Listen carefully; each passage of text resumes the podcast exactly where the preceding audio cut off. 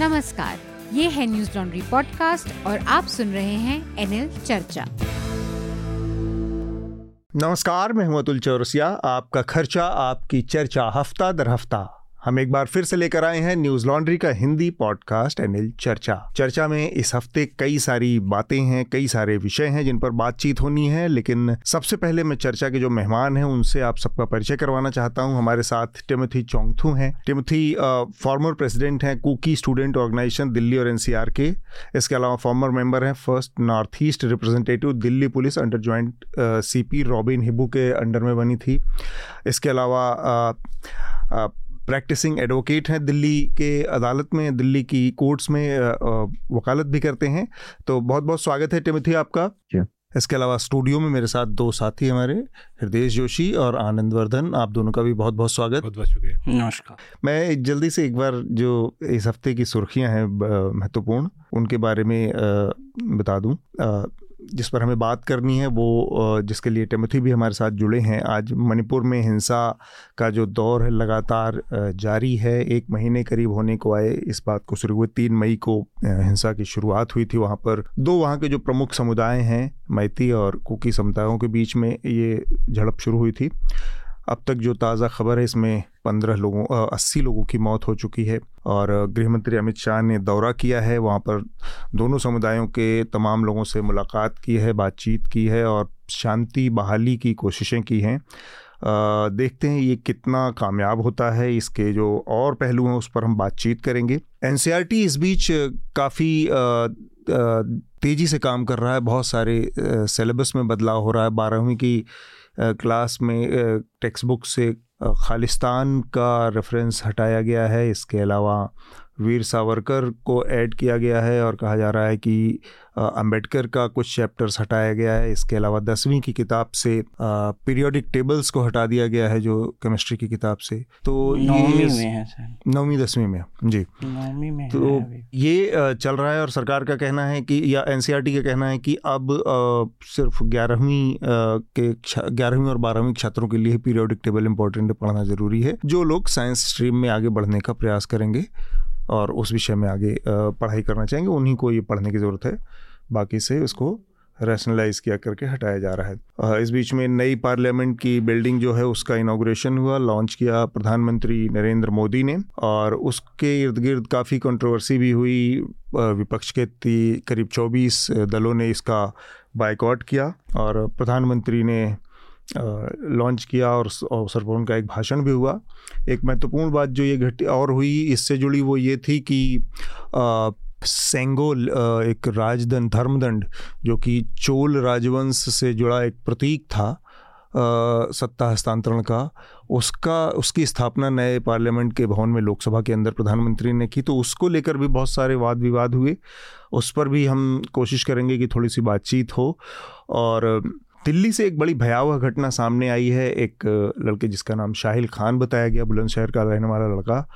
दिल्ली के शाहबाद डेयरी में उसने एक नाबालिग लड़की की हत्या कर दी। कहा जा रहा है कि उन दोनों का अफेयर था। दोनों के बाद आपस में पहले से जान पहचान थी और बाद में वो जान पहचान इस तरह से आगे बढ़ी कि दोनों उनको इनकार करने पर उसने हत्या कर दी। और इसका वीडियो सामने आया है टेलीविज़न चैनलों पे। बहुत उससे दिखाया गया जिसमें लड़का सीधे हमले करते हुए दिख रहा है पत्थर से, चाकू से, बहुत ही भयावह वीडियो है। इसके अलावा मणिपुर में जो चल रहा है, जो हत्या चल रही, जो हिंसा की बात, हिंसा का, की घटनाएँ हैं, उसको लेकर कांग्रेस पार्टी और भारतीय जनता पार्टी के बीच में लगातार आरोप प्रत्यारोप चल रहा है और कांग्रेस पार्टी ने इसे आरोप लगाया है कि भारतीय जनता पार्टी उसी पॉलिटिक्स को आगे बढ़ा रही है जो पूरे देश में जिस जिसको आगे बढ़ा रही है वो है डिवाइड एंड रूल की पॉलिसी वो लोगों के अंदर बंटवारा पैदा करना और फॉल्ट लाइंस को फैलाने का बढ़ाने का काम कर रही है।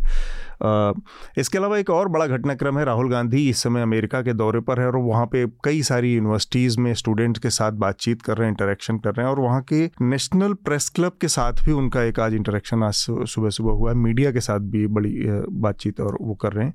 तो ये भी एक बड़ी घटना के तौर पर देखा जा रहा है। उस पर भारतीय जनता पार्टी काफ़ी हमलावर रुख अपनाए हुए। उसका कहना है कि विदेश की धरती पर भारत की छवि को ख़राब किया जा रहा है राहुल गांधी के द्वारा और वो उसको चोट पहुँचा रहे हैं और भारत का अपमान कर रहे हैं। अपमान से जुड़ा एक और बड़ा मसला है और वो मसला है जो हमारी महिला पहलवान हैं, वो जो जंतर मंतर पर कुछ दिन पहले तक धरना प्रदर्शन कर रही थी, लेकिन उनको चूँकि पार्लियामेंट की नए भवन का प्रधानमंत्री को 28 मई को उद्घाटन करना था, इसलिए वहाँ से उनको पूरी तरह से हटा दिया गया, घसीट कर उनको पहले हिरासत में लिया गया और फिर उनको, उनके टेंट और सारी चीज़ें जंतर मंतर से हटा दी गई हैं। वो रेसलर्स ने बाद में ऐलान किया कि वो अपने जो मेडल्स हैं, जीते जो उन्होंने जीते थे, उनको गंगा में बहाने के लिए हरिद्वार जाएँगी।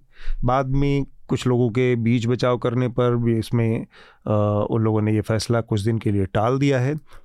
इसका इंतज़ार रहेगा हमें देखते हैं आगे ये किस तरह से आकार लेता है। आज इस पर चर्चा भी होगी। हाँ हम इस पर बातचीत भी करेंगे आज। ये जो पूरा मसला है कैसे क्यों और ब्रिजभूषण शरण सिंह के नज़रिए से थोड़ा समझने की कोशिश करेंगे कि इतना महत्वपूर्ण कोई व्यक्ति कैसे है।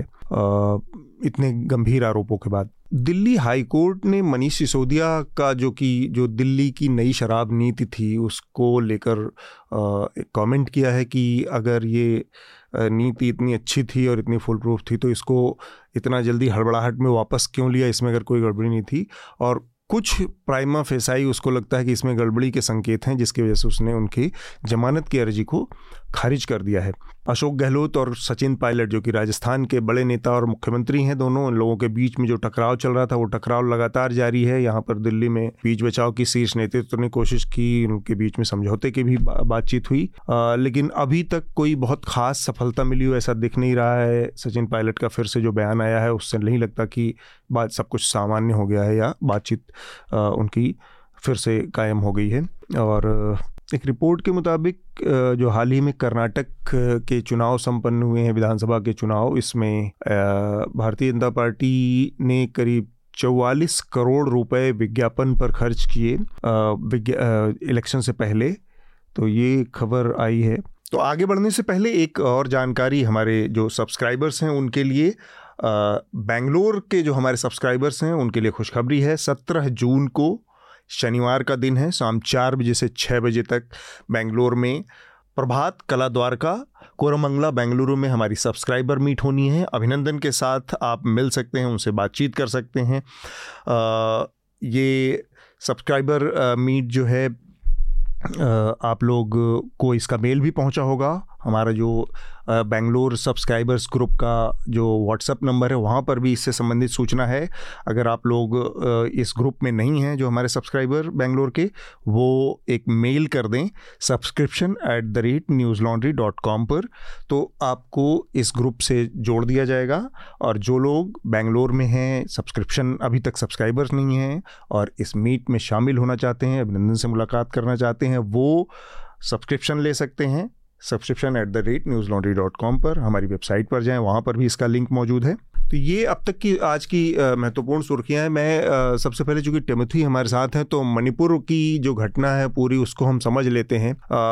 एक तो जो हमारी एक सामान्य समझ है, ये हमको यहाँ से दिल्ली से बैठकर और नॉर्थ ईस्ट के बारे में जितना हम पढ़ के अखबारों के ज़रिए और टेलीविज़न के ज़रिए समझ पा रहे हैं कि मैती और कुकी समुदायों के बीच में एक झड़प शुरू हुई और इसकी जो इमीडिएट वजह बनी वो थी मणिपुर हाईकोर्ट का एक निर्णय जिसमें उसने मैती समुदाय को एसटी श्रेणी का दर्जा दिए जाने पर आ, का आदेश एक तरह से कि वहाँ की एन वी रेन सिंह की सरकार को कहा और कहा कि आप इस पर विचार करें और हाईकोर्ट ने अपने ऑर्डर में उनतीस मई तक का टाइम दिया कि इसके पहले पहले आप ये निर्णय कर लें। यहाँ से हमले और इसकी आपस में दोनों समुदायों को टकराव शुरू हुआ। टकराव क्या? इसके खिलाफ जो बाकी कुकी और अन्य जो वहाँ के महत्वपूर्ण एथनिक ग्रुप हैं उन लोगों ने एक विरोध प्रदर्शन निकाला और उसके बाद वो वायलेंस हिंसक रूप में आगे बढ़ा और बड़ी संख्या में लोगों की मौत हुई। इसमें अब तक जो मौतों की, का नंबर है इंडियन एक्सप्रेस के मुताबिक 80 लोगों की मौत हो चुकी है। बीच में एक ऐसा भी वक्त आया जिसमें सुरक्षा बलों के हाथों बड़ी संख्या में लोग मारे गए, जिसमें स्वयं मुख्यमंत्री ने दावा किया कि 40 के करीब उनको उग्रवादी बताया गया। इसमें बहुत सारे संशय हैं बहुत सारे लोगों के अपने शंकाएँ हैं कि भाई ये जो लोग मारे गए जिनको आतंकवादी या उग्रवादी बताया गया ये लोग कौन हैं? इन, इनके पहचान क्या है? और ये लोग इनकी बॉडीज़ का बहुत सारी बॉडीज अनक्लेम्ड है। अनक्लेम्ड हैं। तो ये भी एक स्थिति है। एक और चीज़ जो है ये ये इनके ये जो दोनों समुदायों के बीच में जो फ्रिक्शन है या जो जो तनाव है वो लंबे समय से बढ़ता जा रहा था और उसके पीछे एक बड़ी वजह ये भी बताई जा रही थी कि जो जंगलों के बीच में रह रहे लोग थे आदिवासी समूह थे। उनको जंगलों से निकाल कर और बाहर बाकी मैदानी इलाकों में लाकर बसाने की जो पॉलिसी थी उससे भी एक बड़ा टेंशन चल रहा था लगातार क्योंकि आ, सरकार की ये कोशिश बताया जा रहा था थी कि जो जंगलों के रिसोर्स हैं या उन पर जिन पर सरकार का है हिली एरियाज़ के बीच में उनमें एक तरह की दिक्कत आ रही थी दिक्कत आ रही किसी भी तरह की पॉलिसी बनाने में, किसी तरह की योजना बनाने में। और उन पर रह रहे लोगों का एक स्वाभाविक सा दावा था कि ज़माने से, सदियों से, पीढ़ियों से लोग उन्हीं जंगलों पर निर्भर थे, उन्हीं जंगलों में रह रहे थे। तो अचानक से अब उनको वहाँ से निकालने की बात कही जा रही है सरकार के द्वारा। यहाँ से ये सारी समस्या शुरू हुई और थोड़ा सा जो उसका जियोग्राफिकल आइडिया है वो ये है कि जो इम्फाल का वैली वाला इलाका है वो माइती डोमिनेटेड इलाका है और हिली एरियाज़ में जो है वो बाकी कुकी और दूसरे नगा जो एथनिक समूह है वो डोमिनेटेड हैं। तो उनके अंदर एक तरह से मैदानी समूह के खिलाफ कहें कि ये वो गुस्सा पनप रहा था इस फैसले से कि उनको जंगलों से निकाला जा रहा था। घाटी जी। आ, टिमथी, अगर आप थोड़ा सा हमें बता पाएँ कि जितनी जानकारी हमारी है, इसके अलावा इसके क्या क्या और पहलू हैं किन किन वजहों से दोनों समुदायों के बीच में, क्योंकि जो जो वायलेंस की हिस्ट्री रही है और दोनों दो अलग अलग समुदायों के बीच में तनाव की हिस्ट्री बहुत लंबे समय से रही, वहाँ पर अलग अलग टाइम पे इंसर्जेंसी ग्रुप्स भी काम करते रहे हैं दोनों हर तरफ़ से। तो उसके अलावा क्या क्या और ट्रिगर पॉइंट थे जिसकी वजह से ये अचानक से इतना आउट ऑफ़ कंट्रोल स्थिति चली गई? देखिए, पहले तो मैं आप आप सभी का धन्यवाद देना चाहूँगा कि आपने मणिपुर इश्यूज़ को हाईलाइट करने की कोशिश की और जनता को सच्चाई बताने की कोशिश की। जैसे आपने पहले बताया, जैसे एनसीईआरटी जो बुक्स थी, जिसमें पहले तो नॉर्थ ईस्ट का सब्जेक्ट्स कभी हुआ भी नहीं करता था, ये 2013-14 में काफ़ी रिकमेंडेशन आई कि भाई नॉर्थ ईस्ट का कल्चर आगे आए नॉर्थ ईस्ट की फ्रीडम फाइटर में जो स्ट्रगल्स है वो आगे आए। तो वो रिकमेंडेशन के साथ साथ फिर धीरे धीरे लोगों को पता चल रहा है कि भाई नॉर्थ ईस्ट में ये स्टेट है और बाकी बाकी भी स्टेट्स है और इनका कल्चर ऐसा है। और रिगार्डिंग मणिपुर मणिपुर एक ऐसा छोटा सा स्टेट है जो because of the sports person खिलाड़ियों के वजह से इनका नाम आगे आया है और लोगों को पता भी चला है कि मणिपुर एक ऐसा स्टेट है। मणिपुर के स्टेट को आपको जोग्राफी पता, जैसे आपने बताया कि वैली है और हिल्स है। तो ये दो समुदाय के लोग जो रहते हैं वैली में मैते रहते हैं और हिल्स में कुकी और नागस रहते हैं। जी। तो ये जो लैंड इशू है ये सदियों से ये बहुत बड़ा इशू बनता जा रहा है जिसमें हमेशा एक अटेम्प्ट किया जाता है फ्रॉम द वैली एक जो वैली जो लैंड है वो इनका मानना है कि ये लैंड जो है ओवर क्राउडेड हो रहा है उनको रहने की सेटलमेंट की जगह नहीं मिल रही है। तो अब क्या हो रहा है कि अब देखिए बीजेपी आई 2014 में 2014 से पहले कांग्रेस का पावर में थी। अब कांग्रेस के पावर में भी स्क्रिमिश होती रहती थी। लोग जो कभी कभी इश्यूज़ आते थे बट इस जो लेवल तक जो वायलेंस हुआ है मणिपुर के अंदर, आज तक ना किसी ने सोचा था, ना किसी ने अपने दिमाग में भी कभी सोचा होगा कि ऐसा दिन आएगा। लेकिन आप देखेंगे 2015 में बीरेन सिंह बीजेपी की गवर्नमेंट आई, बीरेन सिंह पावर में आए। उन्होंने एक तीन बिल पास किए, जिसमें मणिपुर पीपल बिल और Manipur land revenue act pass हुआ। तो ये बिल ऐसे थे जो ट्राइबल्स के राइट्स को छीन लेते थे। उसमें मणिपुरी डिफाइन कर दिया कि अब मणिपुरी कौन होंगे? डेफिनेशन आने लग गए कि भाई इस मणिपुर में रहने वाले को मणिपुरी और कौन कौन मणिपुरी होंगे? तो काफ़ी चीज़ें हुई इस बिल पास होते समय। तो ये जब बिल पास हुआ और फिर असेंबली में प्रेसिडेंट के पास गया तो ये बिल आप देखेंगे 2015 में बहुत बड़ा अनदर प्रोटेस्ट हुआ था। जी, तो ये बिल प्रेसिडेंट ने असेंट नहीं दिया तो ये बिल नल एंड वाइट हो गया। उसके बाद आप देखेंगे स्लोली 2019 में आपका दोबारा स्पेशली हिल एरियाज़ में और स्पेसिफिक टू कुकी कम्युनिटीज में। जंगलों में जैसे आपने बताया कि भाई एविक्शन हो रहे हैं और गवर्नमेंट कह रही है कि लैंड ग्रैबिंग है। बट आप देखेंगे कि फॉरेस्ट है ट्राइबल्स फॉरेस्ट जंगल में रहते हैं, इसलिए वो एस टी हैं ट्राइब हैं। अब जंगल में रहने, सदियों से रह रहे हैं। सदियों से रहने पे एक प्रोटोकॉल होता है जो फॉरेस्ट राइट एक्ट जो ये इम्प्लीमेंट कर रहे हैं, एक एक प्रोसीजर होता है। आप प्रोसीजर देते हैं कि भाई ये ज़मीन आपकी है तो आप प्रूफ करें कि ये ज़मीन में आप रह रहे हैं, सदियों से रह रहे हैं। एक एक प्रोसीजर होता है। वो प्रोसीजर ना फॉलो करके आप एक महीने का, वो टाइम फ्रेम ना दे, एक हफ़्ते का टाइम फ्रेम दे के बताते हैं कि आप प्रूफ करिए ये ज़मीन आपकी है। और जब उस एक हफ़्ते के अंदर कुछ नहीं होता तो आप रातों रात डेमोलिशन करते हैं और रातों रात यू नो लोगों को एविक करते हैं। यही इंसिडेंट हुआ इम्फाल में जहाँ पर तीन चर्च तीस सालों से उस ज़मीन में थी। गवर्नमेंट ने बताया कि भाई ये इलीगल है और आधी रात को अराउंड टू ए एम आप देखिए इस तरह का डिमोलिशन क्या दो बजे की सुबह के दो बजे ये डिमोलिशन हम्म, हुआ। जी। तो काफ़ी चीज़ें पॉलिसी इनकी ऐसी थी which is against the tribal उसके बाद आप देखेंगे दो हज़ार बाईस में इन्होंने क्या किया कि एक वॉर ऑन ड्रग्स का ये पॉलिसी चला कि भाई आ, जो जाति लोग हैं यहाँ पर स्पेशली कुकी कम्युनिटी है कि यहाँ हाँ। पर ड्रग्स का काम करते हैं पॉपीज हाँ। का उत्पादन हाँ पॉपी कल्टीवेशन करते हैं और आजकल तो नए नए टर्म्स दे दिए कि नार्को टेररिज्म मतलब ऐसे ऐसे हैवी हैवी वर्ड्स डाल दिए अब देखेंगे कुकी सोसाइटी जो कुकी कम्युनिटी है वो ये तो church leaders as well as civil society organisation ने अपने लेटर हेड में साफ़ साफ़ कह दिया कि मणिपुर के हिल एरियाज़ में ऐसा अगर किसी ने किया भी हो तो ऐसा कभी नहीं होगा। और ऐसा आ, ये ये जो इनकी आ, जो कल्टीवेशन है नहीं हो पाएगी करके इन्होंने नोटिफिकेशन भी निकाला था।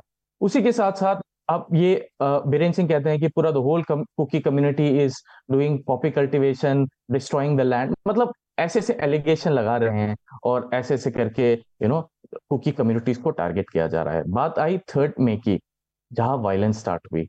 मणिपुर का हाई कोर्ट ने मणिपुर के हाई कोर्ट ने ऑर्डर दे दिया स्टेट को कि भाई आप रिकमेंडेशन दे दे within this limited number of days में। हाँ. अब ये ऑर्डर को लेके पब्लिक में प्रोटेस्ट था। यस लीगली भी चैलेंज किया है। लीगली चैलेंज करने के साथ साथ जो कॉन्स्टिट्यूशनल राइट है जो आ, लोगों का कॉन्स्टिट्यूशनल राइट है उन्होंने इस प्रोटेस्ट को सॉरी इस ऑर्डर को बताया कि भाई दिस ऑर्डर इज़ रॉन्ग करके मणिपुर गवर्नमेंट ऐसा ऑर्डर आगे पास ना करे ऐसा रिकमेंडेशन ना दे करके all tribal student union Manipur जिसमें कुकीस और नागा जो हिल एरिया से हैं दोनों ने मिलकर ये प्रोटेस्ट किया। ठीक बात। तब प्रोटेस्ट करने के बाद आप देखेंगे दोनों पार्टी थी प्रोटेस्ट में। वो दोनों पार्टी प्रोटेस्ट में होने के साथ साथ आप आप एक पर्टिकुलर कम्युनिटी को आप टारगेट करते हैं कहते हैं कि आपने लॉ एंड ऑर्डर डिस्ट्रॉय किया है। उसके साथ साथ आप करते हैं कि इम्फाल में रैली खत्म हुई जो ट्राइबल्स का जो एक माना जाता है कि सिंबल सिंबलिज्म होता है ट्राइबल में। एंड एंग्लो की वॉर सेंटेनरी वॉल जो इनकी आ, आप देखेंगे 1917 to 1980 it is also known as Anglo Kuki war Britishers के साथ हमारी जो एंसेस्टर्स ने we fought against the British अब उस सेंटेनरी वॉल में आप आग जला देते हैं। जो हम जिसको सीक्रेट मानते हैं आप उन्हें आग जला देते हैं। वो आग बुझ गई लॉ एंड ऑर्डर वहाँ पे भी थम सकता था। लेकिन ऐसा ना हो के रैली खत्म होने के बाद जो कोकता एरिया है which is the border border area है मैते एंड हिल एरियाज़ का ट्राइबल्स का कुकीजो कम्युनिटी का बॉर्डर uh, एरिया है। उस बॉर्डर हम्म। में uh, वहाँ पे वायलेंस स्टार्ट होता है वहाँ पे uh, मैते की कुछ समुदाय हैं जो कुकीज पे अटैक करती है। अब उस अटैक करने के बाद वहाँ की जो पुलिस है और वहाँ की जो सिविल सोसाइटी ऑर्गेनाइजेशन है उसको रोक देती है। उसको रोकने के बाद ये इंसिडेंट इम्फाल तक पहुँच जाता है और कैसे selectively more than hundred and fifteen houses जला दिया जाता है एक ही दिन में हम्म। इम्फाल की जो दरिंदगी आप आपको वीडियोस के माध्यम से भी आपको दिखेगा इतनी वायलेंस हुई इतने लोगों को मारा गया इतने लोगों को विधवाओं किया गया and there are incidents also were जो मेरा पाइबी के जो कहते हैं मणिपुर की जो वुमेन सोसाइटी है हम्म। वो एनकरेज करती है लड़कों की कि गो एंड रेप देम मतलब ऐसे ऐसे इंसिडेंट भी आगे आए हैं और इतनी दर्दनाक हिस्ट्री हो चुकी है इम्फाल की जहाँ से उनको फिर वहाँ से निकाल के आ, वैली से तो पूरे अलग हो गए हैं। वैली से अलग होके अपने गाँव जा रहे हैं अपनी ज़िंदगी बचाने के लिए अलग अलग स्टेट जा रहे हैं। और जो टारगेटेड किलिंग इसलिए हम कहते हैं कि एथनिक क्लींजिंग है क्योंकि ये पर्टिकुलरली कुकी कम्युनिटी कुकी जो कम्युनिटी के पर्टिकुलरली उन कम्युनिटी को टारगेट किया गया है। आप देखेंगे 2022 में इन्होंने सर्वे भी किया था। इम्फाल में सर्वे करके उन्होंने मार्किंग कर दी कि इम्फाल में इतने सारे लोग रहते हैं। कैसे पता चलेगा कि ये कुकी है ये नागा है या इस कम्युनिटी के हैं? तो उनके घर के आगे वो रेड मार्किंग कर देते हैं कि भाई ये कुकी कम्युनिटी है। तो जैसी बात ती, तीन तारीख को ये वायलेंस स्टार्ट हुआ सिस्टमेटिकली जो सारे मार्किंग थे उन सब घरों को अटैक किया गया और घरों को जला दिया गया। इसलिए अब ये कुकी कम्युनिटीज कुकी जो कम्युनिटीज की यही मांग है कि अब आपने तो हमें वैली से भगा दिया।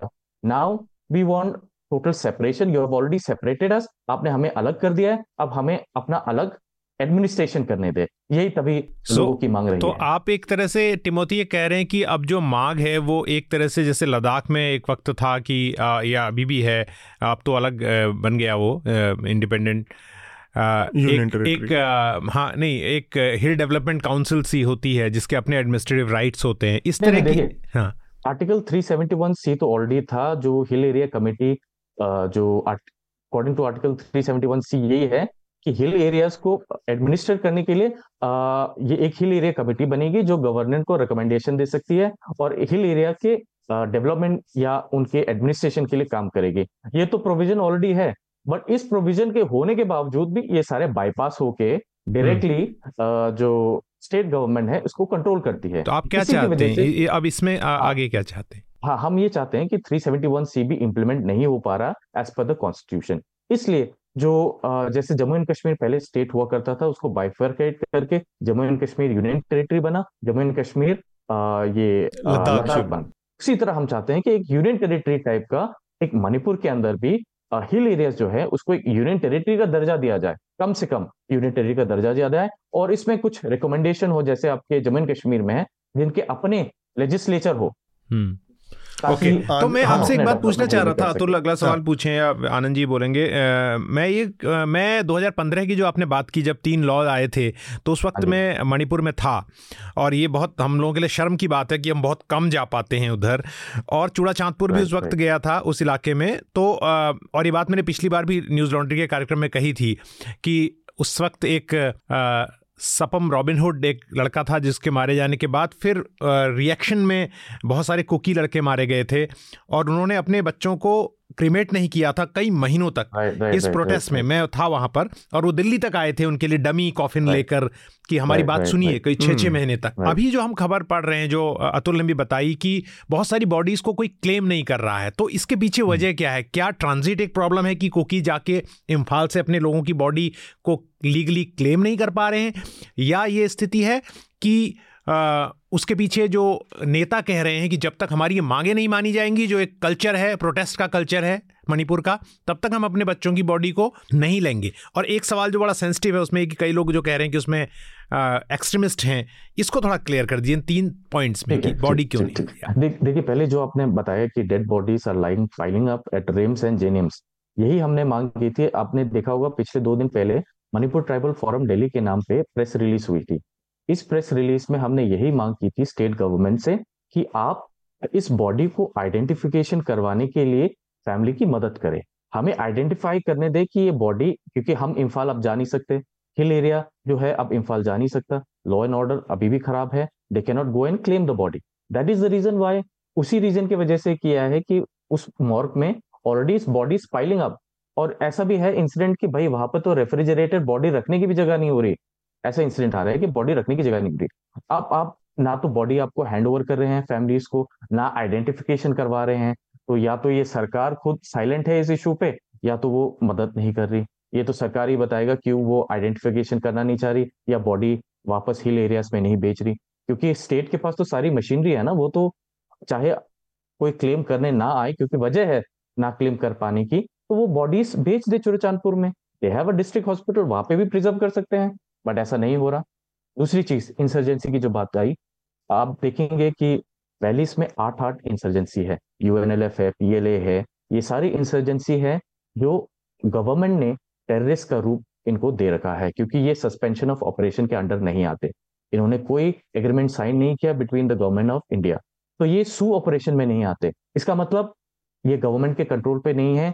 ये एनी टाइम कुछ कर सकता है। यह भी चीज़ें आई हैं कि ये म्यांमार से मेईतेई जो एक्सट्रीमिस्ट हैं, ये आ चुके हैं, ये खून खराबा कर रहे हैं। दूसरी बात, कुकी समुदाय की तरफ़ से आप देखेंगे कि 2008 से सस्पेंशन ऑफ़ ऑपरेशन चल रहा है। सस्पेंशन ऑफ़ ऑपरेशन में यह है कि भाई we suspend all our operation शांति का पूर्वक देके उन्होंने एग्रीमेंट साइन किया है कि ये सस्पेंशन ऑफ़ ऑपरेशन है, हम ऑपरेट नहीं करेंगे। तो ये तो एग्रीमेंट ऑलरेडी साइन है। वेपन्स आप देखेंगे, पिछले कुछ हफ़्ते पहले सीएम बीरेन सिंह ने खुद ही ऐलान किया, भाई, इनके सारे वेपन्स इंटैक्ट हैं। क्या दिखाता है कि कुकी इंसर्जन इन्वॉल्व नहीं है। अब सारे वेपन्स उन्होंने दे दिए। सारे वेपन्स की चाबी उनके पास है। सारे कैडेट की लिस्ट उनके पास है। तो कहाँ से ये इंसर्जेंसी का नाम ले रहे हैं? चालीस चालीस इंसर्जेंसी मर गए, बता रहे हैं। अब चालीस इंसर्जेंसी अगर मर गए लेट देम आइडेंटिफाई ये या तो सू एग्रीमेंट में सस्पेंशन ऑफ़ एग्रीमेंट में जो जिनका नाम है, क्या ये वही है या नहीं है? अब आप देखेंगे जो मरे हैं कुछ तो गवर्नमेंट एम्प्लॉयज़ थे जो विलेज को डिफेंड कर रहे थे उस दौरान मरे। और ऐसा नहीं है कि आ, वो वहाँ जाके मरे मर रहे हैं अपने हिली एरियाज़ में क्योंकि वही अटैक हो रहे हैं। अब वहाँ से लोग आप देखेंगे दो ऑर्गेनाइजेशन के नाम आ रहे हैं मैते लिपुन और अरंगबा अरंगबाई टेंगोल ये दो संस्थाएँ ऐसी थी जो पहले culturally Manipur is great Manipur Meitei the son of soil करके इनका एक कल्चर बना था, जो अरंगबाई तेंगोल और मैते लिपुन के नाम से था। तब इन्होंने ऐसा ये फेनेटिक और और से चला गया, जिसकी श्रद्धा एमपी सना जाऊबा दे रहा था और बीरेन सिंह दे रहे थे। ये दोनों इनके हेड थे, जो इनको यू नो सारी सुविधाएँ प्रोवाइड कर रहे थे। अब पिक्चर्स में आप देखेंगे सोशल मीडिया में ऐसी ऐसी चीज़ें आई हैं ये आरम्बाई तेंगोल वगैरह गन्स के साथ, वो भी ये अपने पुलिस कमांडोज के साथ पिक्चर्स लेते हुए। अब तो बात ऐसे आ गई, आप देखेंगे एक और चीज़ बात आई है। गवर्नर के रेसिडेंस में नेशनल फ्लैग को रेस्पेक्ट दिया जाता है और नेशनल फ्लैग के आगे दूसरा कोई फ्लैग नहीं आ सकता। वहाँ पर आप गवर्नर के ऑफ़िस आप जाएँगे तो सलाई ट्रेड ये एक फ्लैग है जो मणिपुर के सेवन क्लैन को डिपिक करता है। क्या इंडिया फ्लैग के साथ ये सलाई ट्रेड इनका जो फ्लैग है, ये आ सकता है? ये तो ऑलरेडी वायलेट कर रहा है flag violation of India rule को। सो so, ऐसे ऐसे चीज़ें हैं जो वेरी मेजोरिटी सुप्रमिस का ये uh, दिखाते हैं कि ये यू नो मेजोरिटी रूल है मेजोरियन स्टेट है। पर पिछले डेढ़ महीने से वहाँ चुनाव चल रहा था कर्नाटका में। ए, तीन मई से तो हम कह ही सकते हैं कि ये घटनाएँ हो रही हैं मणिपुर में। आप खुश हैं अभी जो अमित शाह साहब ने आके वहाँ पर ऐलान किए हैं? क्योंकि बहुत सारे लोग और आप जो कह रहे हैं उसका हम इस कार्यक्रम में साफ़ कर दें उसमें ये मतलब निकल सकता है कि सारी ज़िम्मेदारी जैसे मैती समुदाय की है जबकि मैती समुदाय के बहुत सारे लोग कह रहे हैं कि वो भी कुकीज़ के साथ हम्म। रहना चाहते हैं और उनमें भी पैसे मतलब लोग शांतिप्रिय लोग हैं और ये झगड़ा मैती और कुकी का नहीं है इसे सरकार बना रही है। तो सरकार के जो कदम है वो आपको लगता है वो ज़्यादा चुनाव केंद्रित हैं इलेक्ट्रन इलेक्शन ओरिएंटेड हैं और वो शांति के लिए उतना ज़्यादा सीरियस नहीं है। राइट देखिए तीन मई को आ, ये वारदात हुई। तीन मई में कर्नाटक में इलेक्शन चल रहा था। कुछ दिन तक तो सीएम साहब भी वायलेंस भूल गए कर्नाटका के इलेक्शन में आ, पार्टी को प्रमोट करने में लगे रहे। लेकिन आप देखेंगे जो चीफ मिनिस्टर जी हैं वो होम का भी पोर्टफोलियो इन्हीं के पास है। होम का पोर्टफोलियो है मतलब law state law and order is a state subject.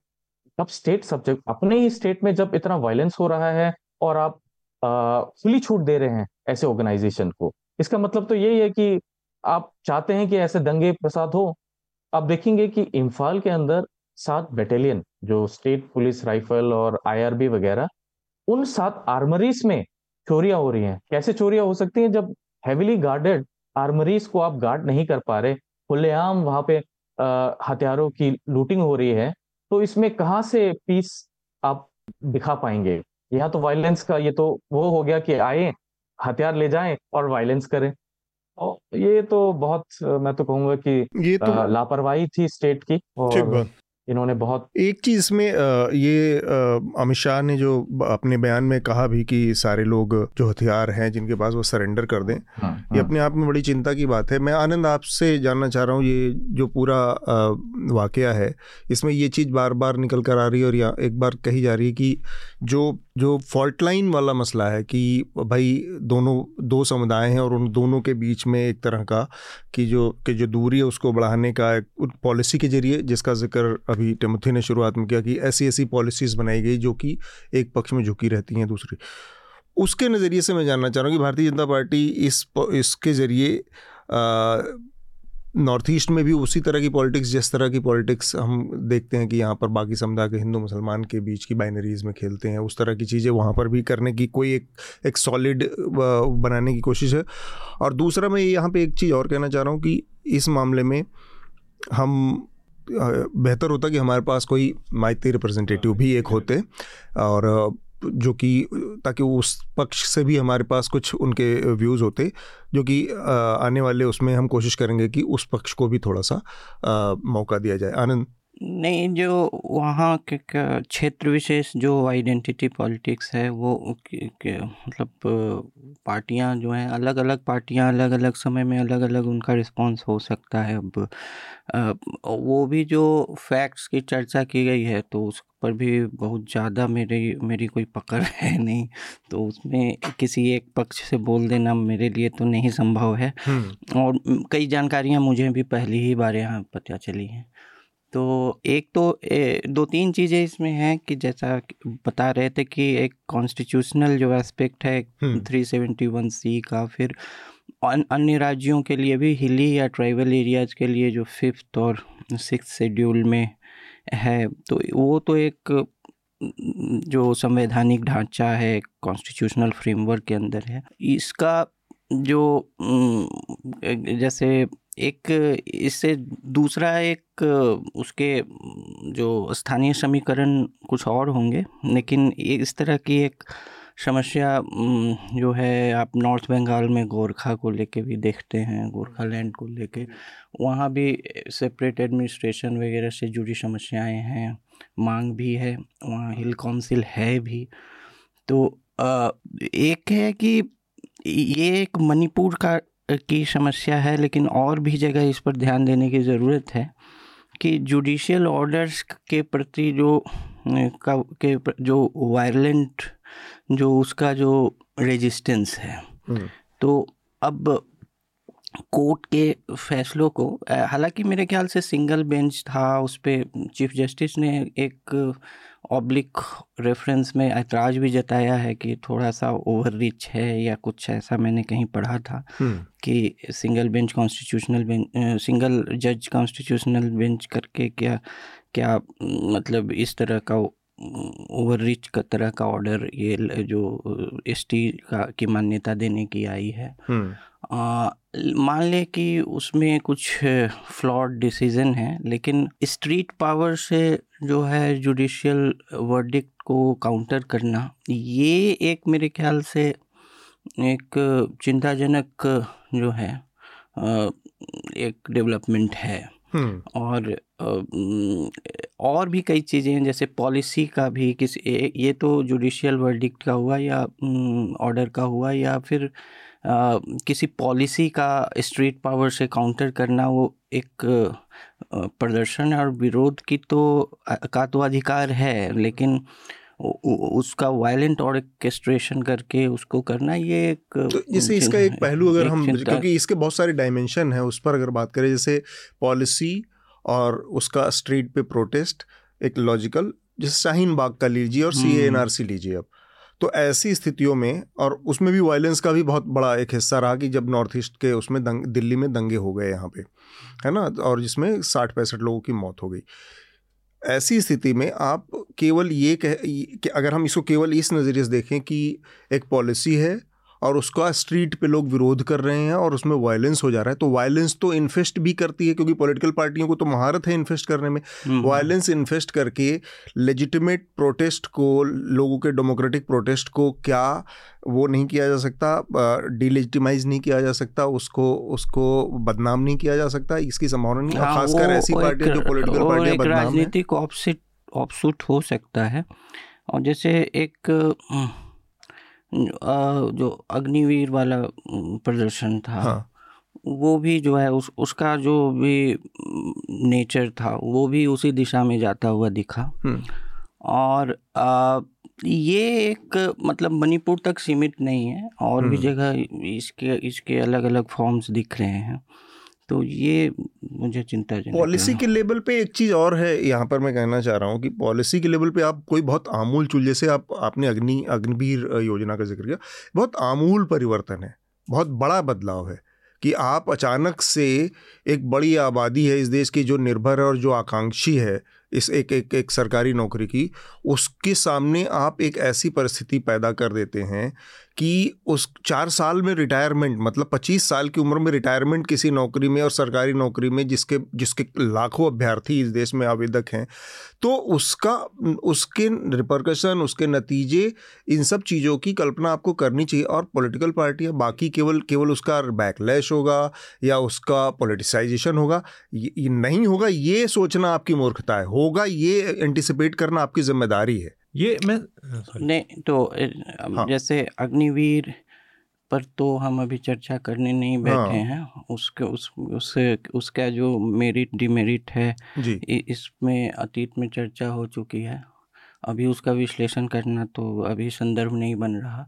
लेकिन आ, मैं वो नहीं कह रहा कि विरोध नहीं हुआ। मैं कह रहा हूँ कि ये एक जो ट्रेंड है ना प्रक्रिया चल पड़ी है। कि वायलेंट प्रोटेस्ट का ये का तो उसमें जो है जो एक जुडिशियल प्रोसेस या पॉलिसी मेकिंग प्रोसेस को रैंसम पे लेना वायलेंस हम्म। से काउंटर ये एक अब उसका राजनीतिक पक्ष कुछ भी हो यार मेरा इस पे एकदम मैं, मैं एक बात हाँ, कहना चाहता हूँ मैं इस बात की हिंसा का तो यहाँ पर हम चार लोग बैठे हुए हैं तो कोई भी सपोर्ट नहीं कर रहा है हाँ। लेकिन ये उम्मीद करना कि जब रिसोर्सेस की बात हो क्योंकि सारे मामले रिसोर्सेस हैं हाँ। कुकीज भी आज इसलिए चिंतित हैं या जनजाति जो वहाँ पर ट्राइबल रिसोर्स का मामला है हाँ। और उसमें और ये प्रोटेस्ट पहले भी होते रहे यहाँ पर अब जोड़िए ना कुकीज तो वहाँ हैं बैठे हुए या मैतीज वहाँ बैठे हुए नागा वहाँ बैठे हुए आप यहाँ देखिए हरियाणा में जाट आंदोलन जो हो जाता है तो रेल की पटरियाँ उखाड़ के फेंक देते हैं और सब कुछ तय हाँ। रुक जाता है प्रधानमंत्री सामना नहीं कर पाते उस वक्त भी बात नहीं करते हैं उन सब इश्यूज़ पे और दूसरा ये ज़्यादा इंपॉर्टेंट है जब आप नॉर्थ ईस्ट जाते हैं नॉर्थ ईस्ट के लोगों में और टिमोथी आप हमें बताएँगे नॉर्थ ईस्ट के लोगों में ये भावना है कि आप कश्मीर को तो एड्रेस करते हैं चाहे अच्छे या बुरा जैसा भी हाँ। कश्मीर में कुछ भी होता है आप सुनते हैं लेकिन नॉर्थ ईस्ट में कुछ होता रहे हमें तो ये आज पता चल रहा है जब इतना प्रोटेस्ट इतनी हिंसा होती है कश्मीर में इतनी नॉर्थ ईस्ट में इतनी इतनी समस्याएँ हैं इतनी प्रॉब्लम्स हैं उन लोगों की लेकिन हम कभी उनकी ओर देखते तक नहीं और नॉर्थ ईस्ट के लोगों में वहाँ जाइए तो ये भावना है कि आपके लिए इंडिया जो है वो वेस्ट बंगाल में ख़त्म हो जाता है उसके आगे आपके लिए कोई इंडिया है ही नहीं जब मैं वहाँ गया वहाँ की जो माताएँ हैं जी। महिलाएँ जो बैठी हुई थी वो कोई दुर्भावना से मेलिशियस फीलिंग से नहीं कह रही थी, पर वो कह रही थी कि तू इंडिया से आया है, मुझसे पूछते थे। क्योंकि उनको ऐसा लगता है कि भैया ये इंडिया से आया है, उनके बच्चे यहाँ दिल्ली में हैं। लेकिन वो हम, दिल्ली के से उनका इतना ज़्यादा डिस्कनेक्ट है, दिल्ली का उनसे, उनका दिल्ली से नहीं, दिल्ली का उनसे इतना ज़्यादा डिस्कनेक्ट है। तो उस चीज़ को लेके और एक ऐसी जगह जो arm force special power act के अंदर रही हो, जहाँ पर इतनी ज़्यादा हिंसा उन लोगों ने देखी हो, जो रेप की वो बात कर रहे हैं, उनकी महिलाओं ने जितना कुछ झेला, उसके बाद भी वो लोग जो हैं, वो कॉन्स्टिट्यूशन की बात कर रहे हैं जैसे वो रिमोथी ने अभी कहा कि वो भारत के झंडे की सैंक्टिटी की बात कर रहे हैं। तो इसको सरकार को समझना चाहिए। सरकार एक महीने तक सो रही है चुनाव में। उसके बाद सरकार वहाँ जाती है उसके इंटेंशंस पे सवाल हैं अभी भी बहुत सारे कि वो कैसे हैंडल कर रही हैं इन चीज़ों को? और दूसरी बात ये, मैं फिर से यहाँ पर अंडरलाइन करना बहुत ज़रूरी है कि दोनों समुदायों का जो मामला है, उसमें शुरुआत में लगातार ये खबरें आ रही थी कि वो कह रहे थे कि इसको don't make it don't pitch us against each other इसको हैंडल कीजिए पॉलिटिकली तो गवर्नमेंट ने तो हैंडल पॉलिटिकली किया नहीं। तो ये बहुत बड़े संकट है जो हमको सोचना चाहिए, क्योंकि जैसा आनंद ने भी कहा कि ये पूरा जो नॉर्थ ईस्ट का इलाका है इसमें बहुत सारी जनजातियाँ और बहुत कुछ ऐसा है जो यहाँ के लोगों को पता भी नहीं है। हम्म। जैसे बहुत सारे लोगों को ये लगता था कि वहाँ सब लोग मांसाहारी हैं पर टिमोती क्या सच नहीं है कि वहाँ बहुत से लोग वैष्णव भी हैं? जो यस यस बिल्कुल वहाँ के वेजिटेरियन यस वेजिटेरियन है और मछली और पनीर दाल you know it's it's same cuisine but ऐसा डिपिक्ट किया जाता है कि भाई नॉर्थ ईस्ट में सारे मांसाहारी हैं और वो सब हैं। तो या। हाँ बताइए बताइए। तो आ, ये जो हृदय ने जो बात रखी है कि एक तो इसका पॉलिटिकली इसको उस तरह से हैंडल नहीं किया गया जिस तरह से इसको हैंडल करना चाहिए था और दोनों कम्युनिटी इसको एक साथ रख गया। तो इस पॉलिटिकल फेलियर के बारे में आपकी कोई कमेंट्री टिप्पणी है? उसके बाद फिर हम हाँ। आगे इस बढ़ते हैं। देखिए मैं तो कहूँगा कि ये पॉलिसी फेलियर इसलिए है क्योंकि पहली चीज़ तो आप जब एक कम्युनल टोन लेकर आते हैं आप जब एक कम्युनल डिवाइसिव पॉलिसीज़ लेके आते हैं तो ऑलरेडी लोगों पे एक क्या था डिस्ट्रस्ट ऑलरेडी क्रिएट हो जाता है लोगों के माइंड पे। उसके बाद आप, देखिए जब लॉ एंड ऑर्डर की बात आती है तो चीज़ों को कंट्रोल करना यस एक क्राउड जब आता है, उसको कंट्रोल करना मुश्किल होता है। बट स्टेट के पास इतनी मशीनरीज हैं कि सारी चीज़ों को वो बंद कर सके। जैसे तीन तारीख को, जैसे मैंने आपको बताया कि तीन तारीख को ये जब वारदात हुई थी कोकता एरिया में which is a border area of hill area and the Meitei area वहाँ पे जब बात रुक गई थी तो क्यों उसको एस्केलेट करने दिया इम्फाल एरिया में? दैट इज़ द कैपिटल मैं मानता हूँ अगर कुछ थोड़े कोने एरिया में होता या थोड़ा बॉर्डर एरिया में होता, जहाँ पर फोर्स जाने मुश्किल है, वो अलग बात। बट स्टेट कैपिटल इम्फाल में जब आपके ऐसा वारदात होती है और यू नो सिस्टमेटिकली इतने सारे चीज़ें एक साथ वायलेंस निकलता है और घरे जलते हैं तो ये तो सिस्टम फेलियर है। और पॉलिसीज़ फेलियर तो है ही। आप देखेंगे कि लोकसभा सॉरी लेजिस्लेटिव असेंबली में भी ऑलरेडी डिफरेंसेस हैं। साठ एमएलए हैं टोटल उसमें से चालीस एमएलए तो वैली से हैं बीस एमएलए हिल एरिया से हैं। अब क्या पॉलिसी लेकर आते हैं जो पार्लियामेंट सॉरी स्टेट असेंबली में पास होगी? तो आप खुद ही साथ चालीस और बीस का रेशो तो ऑलरेडी बहुत ज़्यादा हम्म, है।, है। तो पॉलिसीज़ लाना तो ऑलरेडी बहुत मुश्किल है। तो मैं तो मेरा व्यू यही है कि जब तक आप होलिस्टिक डेवलपमेंट नहीं लाते वैली कंसंट्रेट ना होके हिल एरियाज़ में भी आप डेवलपमेंट करते हिल एरियाज़ में भी कुछ यू नो प्रोविज़न देते सेल्फ एडमिनिस्ट्रेशन करते तो लोगों में इतना तनाव नहीं होता। ठीक बात। एक चीज़ और आ, मैं समझना चाह रहा हूँ ये जो तीनों पॉलिसीज़ का ज़िक्र हुआ 2015 की लैंड वाली रिफॉर्म की पॉलिसी और आइडेंटिफाई करना करने वाली बात हुई ये एक तरह के बहुत डिस्टर्बिंग ट्रेंड की तरफ़ इशारा करता है कि कुछ चीज़ें बहुत प्लान तरीके से कही जाती हैं और लोग समझ नहीं पाते कि लोगों को घरों को क्रॉस कर देना रेड मार्क कर देना ये सब इस तरह से। क्या मतलब इसका ये आ, वो है कि कुछ कुछ कोई योजना के तहत पहले से कुछ कोई स्कीम के तहत ये सारी चीज़ें बहुत लंबे समय से चल रही थी? यही है आप जब आप मार्किंग करते, देखिए, आप एक और चीज़ 2022 में एक और चीज़ आई थी कुछ महीने पहले गन लाइसेंस ओनली चुरचांदपुर में आपने नोटिफिकेशन निकाल दिया कि सारी गन लाइसेंस है, आप सरकार को दें। ये नोटिफिकेशन आया। और अगर गन लाइसेंस सभी को देना था तो क्यों भाई आप इम्फाल एरिया में सब लोगों को गन लाइसेंस इशू कर रहे थे? दस, जिस महीने में ये इशू नोटिफिकेशन हुआ कि भाई आप चुरचांदपुर में जितने गन लाइसेंस है, वापस करें, और दूसरी ओर इम्फाल में ये हुआ कि आप जो भी है गन लाइसेंस आप इशू करें। मतलब इशू कर रहे हैं। वहाँ एक तरफ़ इशू हो रहा है और एक तरफ़ विड्रॉ हो रहा है। इसका मतलब क्या है कि कुछ ना कुछ प्लानिंग चल रही है घरों के मार्किंग हो रही है इसका मतलब कुछ प्लानिंग चल रही है। इम्फाल भी एक ऐसा डिस्ट्रिक्ट है जहाँ पे अलग अलग समुदाय के लोग रहते हैं। मुस्लिम है आ, पांगल है सॉरी ये लोकल्स हैं और आ, ये ट्राइबल्स भी हैं।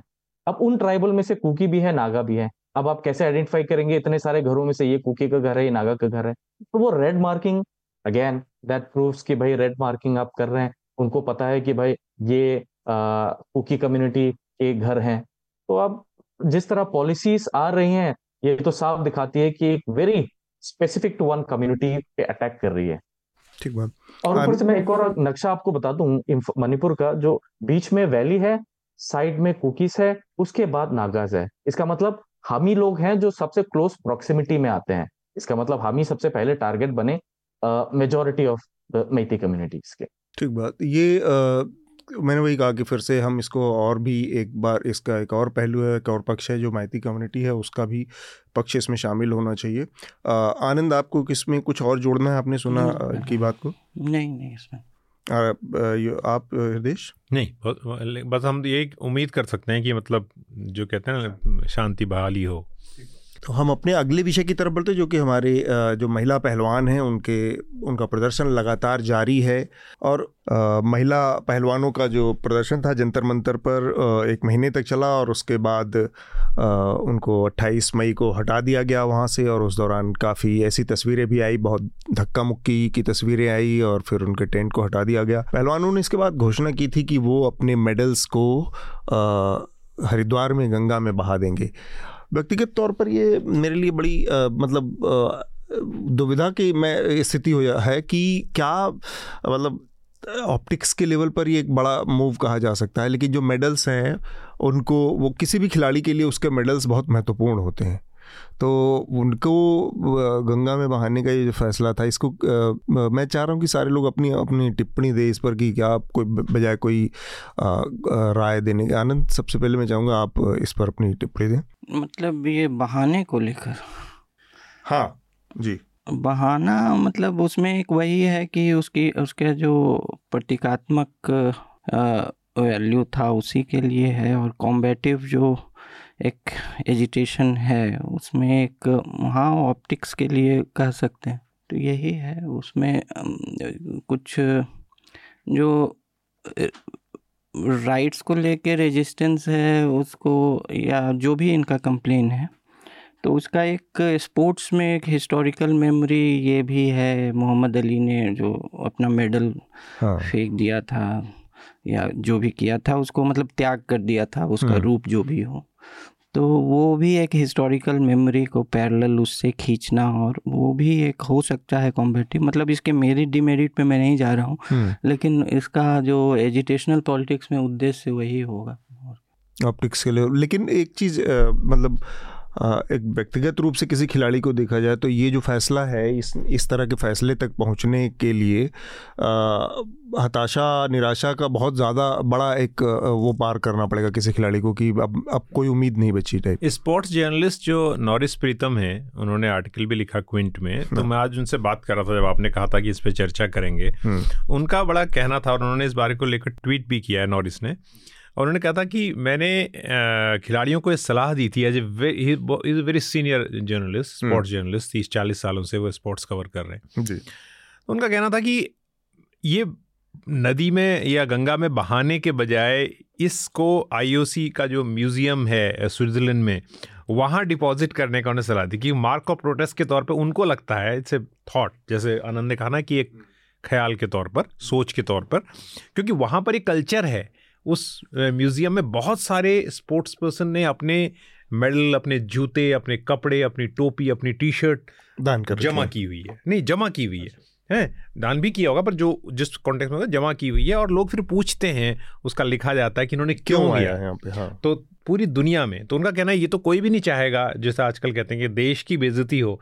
लेकिन जब देश में पुलिस एक्ट नहीं कर रही है काम नहीं कर रही है या आपको लगता है आपके साथ अन्याय हो रही है तो it's a legitimate way of protesting to put it on international level जैसा अभी इंटरनेशनल जो फेडरेशन हैं रेसलिंग की या ओलंपिक की वो अब अपने समर्थन भी जता रही हैं कह रही हैं कि we have token taken note of it तो उस लिहाज से वो एक तरीका हो सकता था। देश के अपमान वाली जो वाला जो कॉन्सेप्ट है बड़ा इंटरेस्टिंग है कि आ, महिला आ, जो रेसलर हैं पहलवान हैं उनकी एफआईआर या उनको न्याय नहीं मिल पाने से देश का अपमान होता है या हम्म। उनके जो आरोपी है उसको बचाने तो से देश, देश का सम्मान बढ़ता होने है। में कोई वो नहीं है। अगर इसको देश की वो कह रहे हैं। हाँ। लेकिन मैं चाहूँगा कि जैसे नॉर्थ ईस्ट की का कल्चर रहा है बहुत स्पोर्ट्स हाँ, पैदा मणिपुर से बहुत सारे खिलाड़ी हाँ, तो मेरी कॉम खुद नॉर्थ ईस्ट से आती हैं। तो अगर आप पूछें उनसे कि कैसे आपका क्या नज़रिया है? ये जो पूरा चल रहा है पहलवानों का महिला पहलवानों के मैं तो कि। जो स्पोर्ट्स वुमेन है जिन्होंने काफ़ी हमारी जो सोसाइटी इंडियन सोसाइटी रही है कि वुमेन्स जो औरतें हैं, दीवार के चार कोनों के अंदर ही रहेंगे, घर के काम काज करेंगे, ये कंसेप्ट हमेशा सोसाइटी में रहा है। लेकिन अब जब धीरे धीरे औरतें आगे आ रही हैं, हमारी प्रेसिडेंट भी औरत है, हमारे साइंटिस्ट हैं, हमारे एस्ट्रोनॉट्स हैं, इसी तरह स्पोर्ट्स में भी जो औरतें हैं, बहुत अधिक माध्यम से आगे आ रही हैं, उनका जो हमें तो एटलीस्ट उनको तो प्रमोट करना चाहिए कि यस कि स्पोर्ट्स वुमेन में भी वो बहुत अच्छा अपना काम दिखाएँ। और जिस तरह जो इनके जो प्रोटेस्ट हो रहे हैं आई थिंक ये सेक्सुअल हेरेसमेंट पे हो रहे हैं।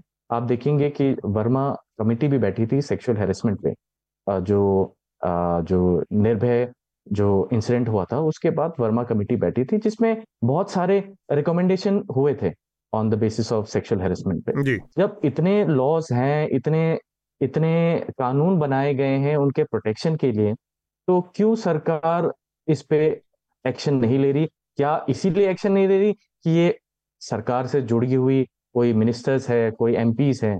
क्या लॉ सभी के लिए नहीं है? क्या लॉ अलग है कि मतलब आप एमपी हैं या आप मिनिस्टर्स हैं तो आपके लिए क्या कानून लागू नहीं होगा? ये कानून देश को सोचना पड़ेगा कि भाई, अब जब जहाँ पर हमारी औरतें अगर सेफ़ ना हो तो आ, ये, ये जो तो मेडल छवि नहीं बिगाड़ रही बट ये जो इनके साथ जो हो रहा है आई थिंक वो छवि बिगाड़ रही है इंडिया की। मेरे से ये आ, टिमोथी ने उसी तरफ़ इशारा किया जिस पर हम इसके बाद जाने वाले थे कि एक व्यक्ति हैं जिनका नाम है ब्रजभूषण शरण सिंह जो कि रेसलिंग फेडरेशन के चीफ हैं।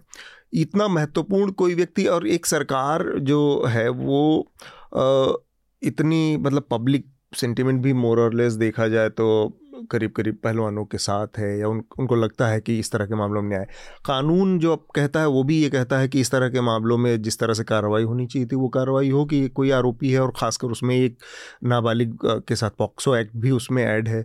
तो गिरफ्तारी हो, ये सारी चीज़ों के बावजूद एक व्यक्ति इतना महत्वपूर्ण किसी सरकार के लिए, किसी मतलब और वो भी इतने पॉपुलर नेता के लिए नरेंद्र मोदी जिसका नाम है, और मतलब एक के बाद एक के बाद इतनी बड़ी बड़ी चुनावी जीते जिसके नाम से दर्ज हो रही हैं, जिसकी पॉपुलैरिटी इस समय इतनी चरम पर है, उसके बावजूद एक व्यक्ति इतना महत्वपूर्ण है कि उससे पीछा छुड़ा लेना, पिंड छुड़ा पाना इतना मुश्किल है, उस सरकार के लिए इसके पीछे क्या वजह हो सकती हैं? मैं इसको थोड़ा सा मैं ब्रिजभूषण सिंह वाली बात का जवाब देने से पहले आपसे दो मिनट चाहता हूँ कि जो बात अभी टिमोथी ने कही उससे जोड़ के कॉमनवेल्थ का मुझे याद आता है जब कॉमनवेल्थ इंडिया में 2010 में हुए थे तो जो मेडल लिस्ट थी उसके बाद इंडियन एक्सप्रेस ही शायद वो अखबार था इसने स्टोरी की थी कि अगर हरियाणा एक देश होता तो वो देशों की टैली में वो कितना कितने मेडल लेके आता। हाँ, हाँ अगर वो एक क्या। इतने हमारे कॉमनवेल्थ के जो मेडल थे वो सिर्फ़ हरियाणा से आ रहे थे। ठीक और हरियाणा अगर नॉर्थ ईस्ट से आते या केरला से आते या महाराष्ट्र से आते तो उतना आश्चर्य की बात नहीं है। ये महिलाएँ जो आ रही हैं बहुत पेट्रियार्कल सिस्टम को तोड़ के आ रही हैं हाँ। और बहुत हरियाणा की स्थिति वैसी नहीं है जैसी नॉर्थ ईस्ट में महिलाओं की है। सोच के मामले में यहाँ पर बहुत मर्दवादी सोच है। तो ये सारी महिलाएँ जो आई हैं ये बहुत बड़े एक जैसे कहते हैं ग्लास सीलिंग को तोड़ के आई हैं। दूसरी बात यह कि अभी मैं सुबह हिसाब लगा रहा था कम से कम गूगल करने भी पता चलता है कि ऐसा तो है नहीं कि पूरी दुनिया में स्पोर्ट्स पर्सन का हेरासमेंट हुआ है। अमेरिका में चाहे जिमनास्ट फेडरेशन जिमनास्ट जिमनास्ट का हुआ भारत में कितने सारे केसेस हैं अगर यहाँ पर गिनाने हम्म। शुरू करें तो बहुत वक्त लग जाएगा। तो इतना कोई कोई पश्चिम से सूरज तो निकला नहीं है तो उस पर कार्रवाई तो होनी चाहिए कम से कम इस्तीफा तो होना चाहिए। हाँ। तो ये लेके है। तो अब आपकी जो बात है वो ये इसी से महत्वपूर्ण हो जाती है कि सरकार को क्या ऐसा लगता है कि अगले साल 2024 में इलेक्शन है? यूपी बहुत इंपॉर्टेंट स्टेट है। Is very powerful Rajput community chief minister तो ये सारी चीज़ें दिमाग में आती हैं और किसी ने कहा, मैं आई कैंट मैं इसकी वो नहीं कर सकता, एक पत्रकार जो हैं, उन्होंने कहा कि कोई सौ एम उनकी, उनके कहने पे इस्तीफा दे सकते हैं। अगर ये बहुत बड़ा चढ़ा के भी मान लिया जाए तो सरकार लगता है कहीं ना कहीं एक बहुत वो है कि वो अपने पॉलिटिकल जो कंपोजर है उसको बिल्कुल भी बिगड़ने नहीं देना चाहती पॉलिटिकल जो उसके डिविडेंड है। और हर हम्म। चीज़ वो ऐसे ही सोचते हैं ये तो पर एक चीज़ अगर देखिए इसमें इसका एक पहलू है जो कि मेरे समझ में आ रहा है एज अ जर्नलिस्ट हम फॉलो कर रहे हैं कि पहले किसानों का आंदोलन हुआ जिसमें पंजाब और हरियाणा का बढ़ चढ़ के रोल रहा भूमिका रही। इसके बाद ये मुद्दा। तो राजनीतिक दलों के बारे में ये माना जाता है राजनीतिक पार्टियों को ये माना जाता है उसके बारे में कि वो अपने इस इस तरह की चीज़ों को या हवा को भापने में समझने में माहौल को पढ़ने में बहुत तेज़ होते हैं समझ जाती हैं।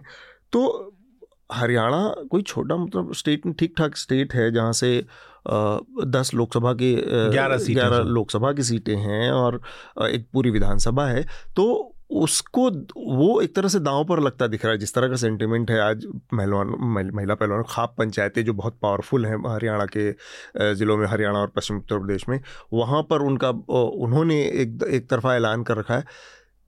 तो एक पूरे स्टेट को बीजेपी दांव पर लगाकर ब्रजभूषण शरण सिंह को क्यों बचाने में लगी है? आनंद? देखिए इसके दो तीन पक्ष हैं। हम ये वो पॉलिटिकल लाइबिलिटी क्यों नहीं बन गए हैं इस पर लास्ट में जाएँगे। हाँ। आ, पहला तो है कि जो तकनीकी इसमें तर्क दिए जा रहे हैं और जो डिस्क्रिशन का स्कोप है जिसके तहत एफआईआर तो हुआ है लेकिन अभी तक गिरफ्तारी नहीं हुई है। तो आ, इसमें और वो एफआईआर भी सुप्रीम कोर्ट के आदेश के बाद हुई। तो ऐसा नहीं कि आसानी से हो गई। तो इसमें क्या है कि जैसे पुलिस इन्वेस्टिगेशन का जो डिस्क्रिप्शन है एक जैसे कि जो उन पे आरोप हैं वो आईपीसी के तीन सौ चौवन जो कि असॉल्ट और क्रिमिनल फोर्स का तीन सौ चौवन ए आउटरीजिंग जैसा। तीन सौ चौवन ए सेक्सुअल हेरेसमेंट और डी ए स्टॉकिंग तीन सौ चौवन डी ए स्टॉकिंग और पॉस्को के सेक्शन टेन के अंतर्गत है हाँ। तो अरनेश कुमार स्टेट ऑफ़ बिहार वाले में सुप्रीम कोर्ट का 2013 या 14 में जहाँ तक मुझे याद है जो है कि आदेश है कि सात साल सज़ा जिसमें कम है वैसे ऑफेंसेस में जो है जो अरेस्ट है वो एक्सेप्शन होना चाहिए रूल हम्म। नहीं लेकिन ये सीरियस ऑफेंसेस हैं जो भी ये सेक्शंस हैं और ख़ासकर पॉस्को सेक्शन टेन वाला वो सब सीरियस हाँ पॉक्सो पॉक्सो तो वो सब सीरियस ऑफेंसेस हैं इसमें अरेस्ट नॉर्म होनी चाहिए। जी। तो आ, फिर लेकिन वही डिस्क्रिशन जो सरकार और पुलिस इन्वेस्टिगेशन का डिस्क्रिशन जो है वो कहाँ आ जाता? है जैसे कल दिल्ली पुलिस के उच्च अधिकारी का ये था कि इसमें कोई आ, जिन्होंने आरोप लगाए हैं कोई ऐसा साक्ष्य या ठोस मटेरियल नहीं, नहीं दिया है जिसके हम्म। आधार पर गिरफ्तारी हो और हम लोग रिपोर्ट जो है कोर्ट को देंगे। कोर्ट को देंगे और कोर्ट तय करेगी। इसमें जो सी आर पी सी के इकतालीस और इकतालीस ए। इनका सहारा लिया गया है इकतालीस में जो है पुलिस सेल नहीं करके मे लिखा गया है हम्म। कि मे। तो उसका डिस्क्रिप्शन है कि और फोर्टी वन ए में जो है कि अगर कॉपरेट नहीं कर रहा है जिस पर अनुसंधान जिस पर हो रहा है उस कॉपरेट नहीं कर रहा तो वो वो उसको लेके और फोर्टी वन में है कि अरेस्ट तो जो है सात साल वाले कम में हो नहीं करना है लेकिन सात साल और सात साल के ऊपर जो है उसमें अगर जो है उसमें एक मे शब्द यूज़ कर दिया गया है। तो ये बहुत डिस्क्रिशनरी हो गया पुलिस को लेकर लेकिन आमतौर पे सरकार जो है उसमें आ, एक सीरियस ऑफेंस नॉर्म है ये इसमें गिरफ्तारी होनी चाहिए थी। जो कि नहीं हुई। कम से कम तो तो, तो ये तकनीकी चीज़ें जहाँ तक मेरी समझ है कानून की अभी मैं शुरू ही किया हूँ तो, तो आप लॉयर बन नहीं नहीं मतलब ये तकनीकी जो कुछ कुछ लूप लूप चीज़ में लूप हैं। इसको हम्म। लेकर निकलना चाहे। हम्म। दूसरा है कि ये तो होना ही था इस तरह के केसेस में कि जो वाटर है बहुत मडीड हो गया। जो शुरू में जितना हम्म। जो सरल केस दिख रहा था वो रेसलिंग फेडरेशन के आंतरिक राजनीति को लेकर और राष्ट्रव्यापी जो पार्टी कंपटीशन है उस राजनीति को लेकर धीरे धीरे जटिल होता गया। कि आंतरिक जो है कि ये लोग नेशनल नहीं खेलना चाहते हैं तो ये एक गुट अलग बना लिए हैं। जो सुशील तो यूपी हरियाणा अलग हो हाँ सुशील कुमार को भी लेकर था उनके समय में भी था कि ये नेशनल नहीं खेलना चाहता है तो बहुत तरह का षडयंत्र करके जो है ऐसे किया था। तो वो सब चीज़ें फिर से आने लगी। समुदाय को लेके जो गुट बन गए वो एक अलग हो गया। तो वो मडिड हो गया। तीसरा जो है कि कुश्ती जो है आ, आम खेल भारत में नहीं है एक जीवन शैली है। यहाँ एक हैरारकी ऑफ़ रेवरेंस है। यहाँ जो है यहाँ यहाँ अगर इस तरह का आरोप लगाना और भी मुश्किल है। और कोई लगा रहा है तो ज़्यादा गंभीरता से लेने की ज़रूरत है। क्योंकि ये आम खेल नहीं है। इसमें जैसे कि आपको आपके नाम से नहीं पहलवान जी के नाम से जाना जाता है। एक जीवन शैली है जिसको भारत में रेसलिंग स्पोर्ट नहीं हो के जिसके रेनिंग डेटी हनुमान मान लिए जाते हैं। हाँ। वो उसमें अपने गुरु पर इस तरह का गुरु तो नहीं है लेकिन जो भी है जो चीफ हैं उस पर इस तरह आरोप लगाना मुश्किल है। हाँ। तीसरी है कि ये लाइबिलिटी क्यों नहीं? मेरा लग रहा मुझे शुरू में लगा था कि ये लाइबिलिटी बन जाएँगे और इनको दरकिनार किया जाएगा। लेकिन ये इतनी दिन तक ये अभी तक ऐसे ही हैं लाइबिलिटी हाँ, नहीं हुए हैं। बयान भी दे रहे हैं तो, जिस हिसाब से तो लग रहा है कि कॉन्फिडेंस है। आ, तो मुझे लग रहा है कि इसमें एक तो हो सकता है कि सरकार की ये भी हो कि ज़्यादा आर्म ट्विस्टिंग पे अब हम नहीं जाएँगे। बहुत कुछ कुछ मामलों में हमारी बहुत आर्म ट्विस्टिंग हुई है। किसान आंदोलन हाँ, हुआ या पीछे हटना पड़ा तो। वो वो आर्म ट्विस्टिंग पे जो है देखते हैं कहाँ तक जाते हैं। आर्म या उस वाले मामले में भी पीछे हटना पड़ा था जो दलित कानून एस टी वाले हम्म। मामले में था। तो आर्म ट्विस्टिंग की का जो एक जो एक मैसेज होता है सरकार कमज़ोर टाइप है। हम्म, तो उसके क्योंकि ये यूपीए टू के टाइम पे मनमोहन सिंह के खिलाफ ये एक बड़ा पब्लिक मैसेजिंग था ना कि इन्होंने इतनी इतने इस्तीफे हुए मंत्रियों के अलग अलग लोगों के तो पब्लिक में भी तो सरकार खिलाफ मैसेजिंग मुझे हुआ तो ये लगता है कि इस मामले में हाँ, नहीं बताइए। नरेंद्र मोदी की जो सरकार है या उनकी जो छवि है ना इस मामले में वो बड़े ही लकी हैं कहें या बहुत प्रभावी हैं। कि उनके सरकार के उन उनके ऊपर जब जब जब जब नेशनल रेफरेंडम होता है जब प्रधानमंत्री का चुनाव होता है लोकसभा का चुनाव होता है और पहले मैं सही कर दूँ अपने आप को मैंने ग्यारह कहा था हरियाणा में दस ही सीट है जो आप कह रहे थे हम्म।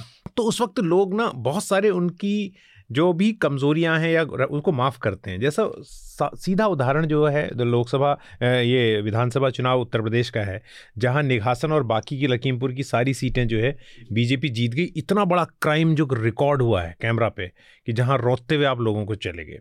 तो ये एक पहली चीज़ तो एक बार थोड़ा सा रेफरेंस दे दीजिए आप किस घटना की बात कर रहे हैं जो मैं घटना की बात कर रहा हूँ जो किसान आंदोलन के वक्त वहाँ पर जो केंद्रीय मंत्री गृह राज्य मंत्री गृह राज्य मंत्री थे। उनके बेटे के पर जो आरोप है कि उन्होंने किस तरह से कुचल दिया था। हाँ। उसके बावजूद जो है वहाँ की छह की छह उस लोकसभा के अंदर आने वाली सीट और निघासन सीट भी जिसके अंदर वो हुआ था वो बीजेपी ने जीती और कंफर्टेबली जीती। ठीक है। तो ये जो मॉरल एक कंपंक्शन होता है ना कि जो आपके नैतिक अंदर का चोट होती है वो अभी समाज में दिखाई नहीं देती है। तो ये कहना कि किसी के आरोप लगे हैं महिलाओं पर के साथ छेड़छाड़ के या सेक्सुअल हरासमेंट के उसका रिफ्लेक्शन चुनाव में भी दिखाई देगा। आई एम सॉरी टू से ये हो नहीं रहा है जो होना चाहिए। ये बड़ी दुखद स्थिति है जो भी है। पहले डरते थे लोग। दूसरी बात एक दो चीज़ें क्लियर करना ज़रूरी है जो हाँ। आरोप लगते हैं। नार्को टेस्ट की बात आई। अगर चोरी आपके घर में होगी तो तलाशी और मैंने की है मुझ पर आरोप है तो मेरे घर की तलाशी होगी ना आपके घर की तो नहीं होगी। तो नार्को टेस्ट में भी ये बहाना ये जो जो बात कही गई कि लड़कियाँ नार्को टेस्ट के। लिए तैयार नहीं इसलिए उनका नहीं होंगे। अरे आप पहले उनके नार्को टेस्ट से इस बात को सुनिश्चित कर लें कि वो सच बोल रहे हैं उसके बाद महिला पहलवानों का नार्को टेस्ट सेक्सुअल हैरेसमेंट के मामले में बहुत क्लासिक सिचुएशन है। हमेशा यही होता है कि लड़की ने गड़बड़ किया होगा इसी ने इशारा किया होगा इसके कपड़े खराब थे ये ये जो लड़कियों के इस तरह के ऊपर आ जाती है। तो पुलिस का रोल जैसा मैं आनंद से सहमत हूँ जो पुलिस का रोल है इन्वेस्टिगेशन का जो पूरा रोल है जो प्रोसेस चली है वो बहुत ही ज़्यादा जैसा आपने भी कहा कि वो सुप्रीम कोर्ट के कहने पर एफ़ आई आर हो। रही है वो तो ये बहुत हाँ।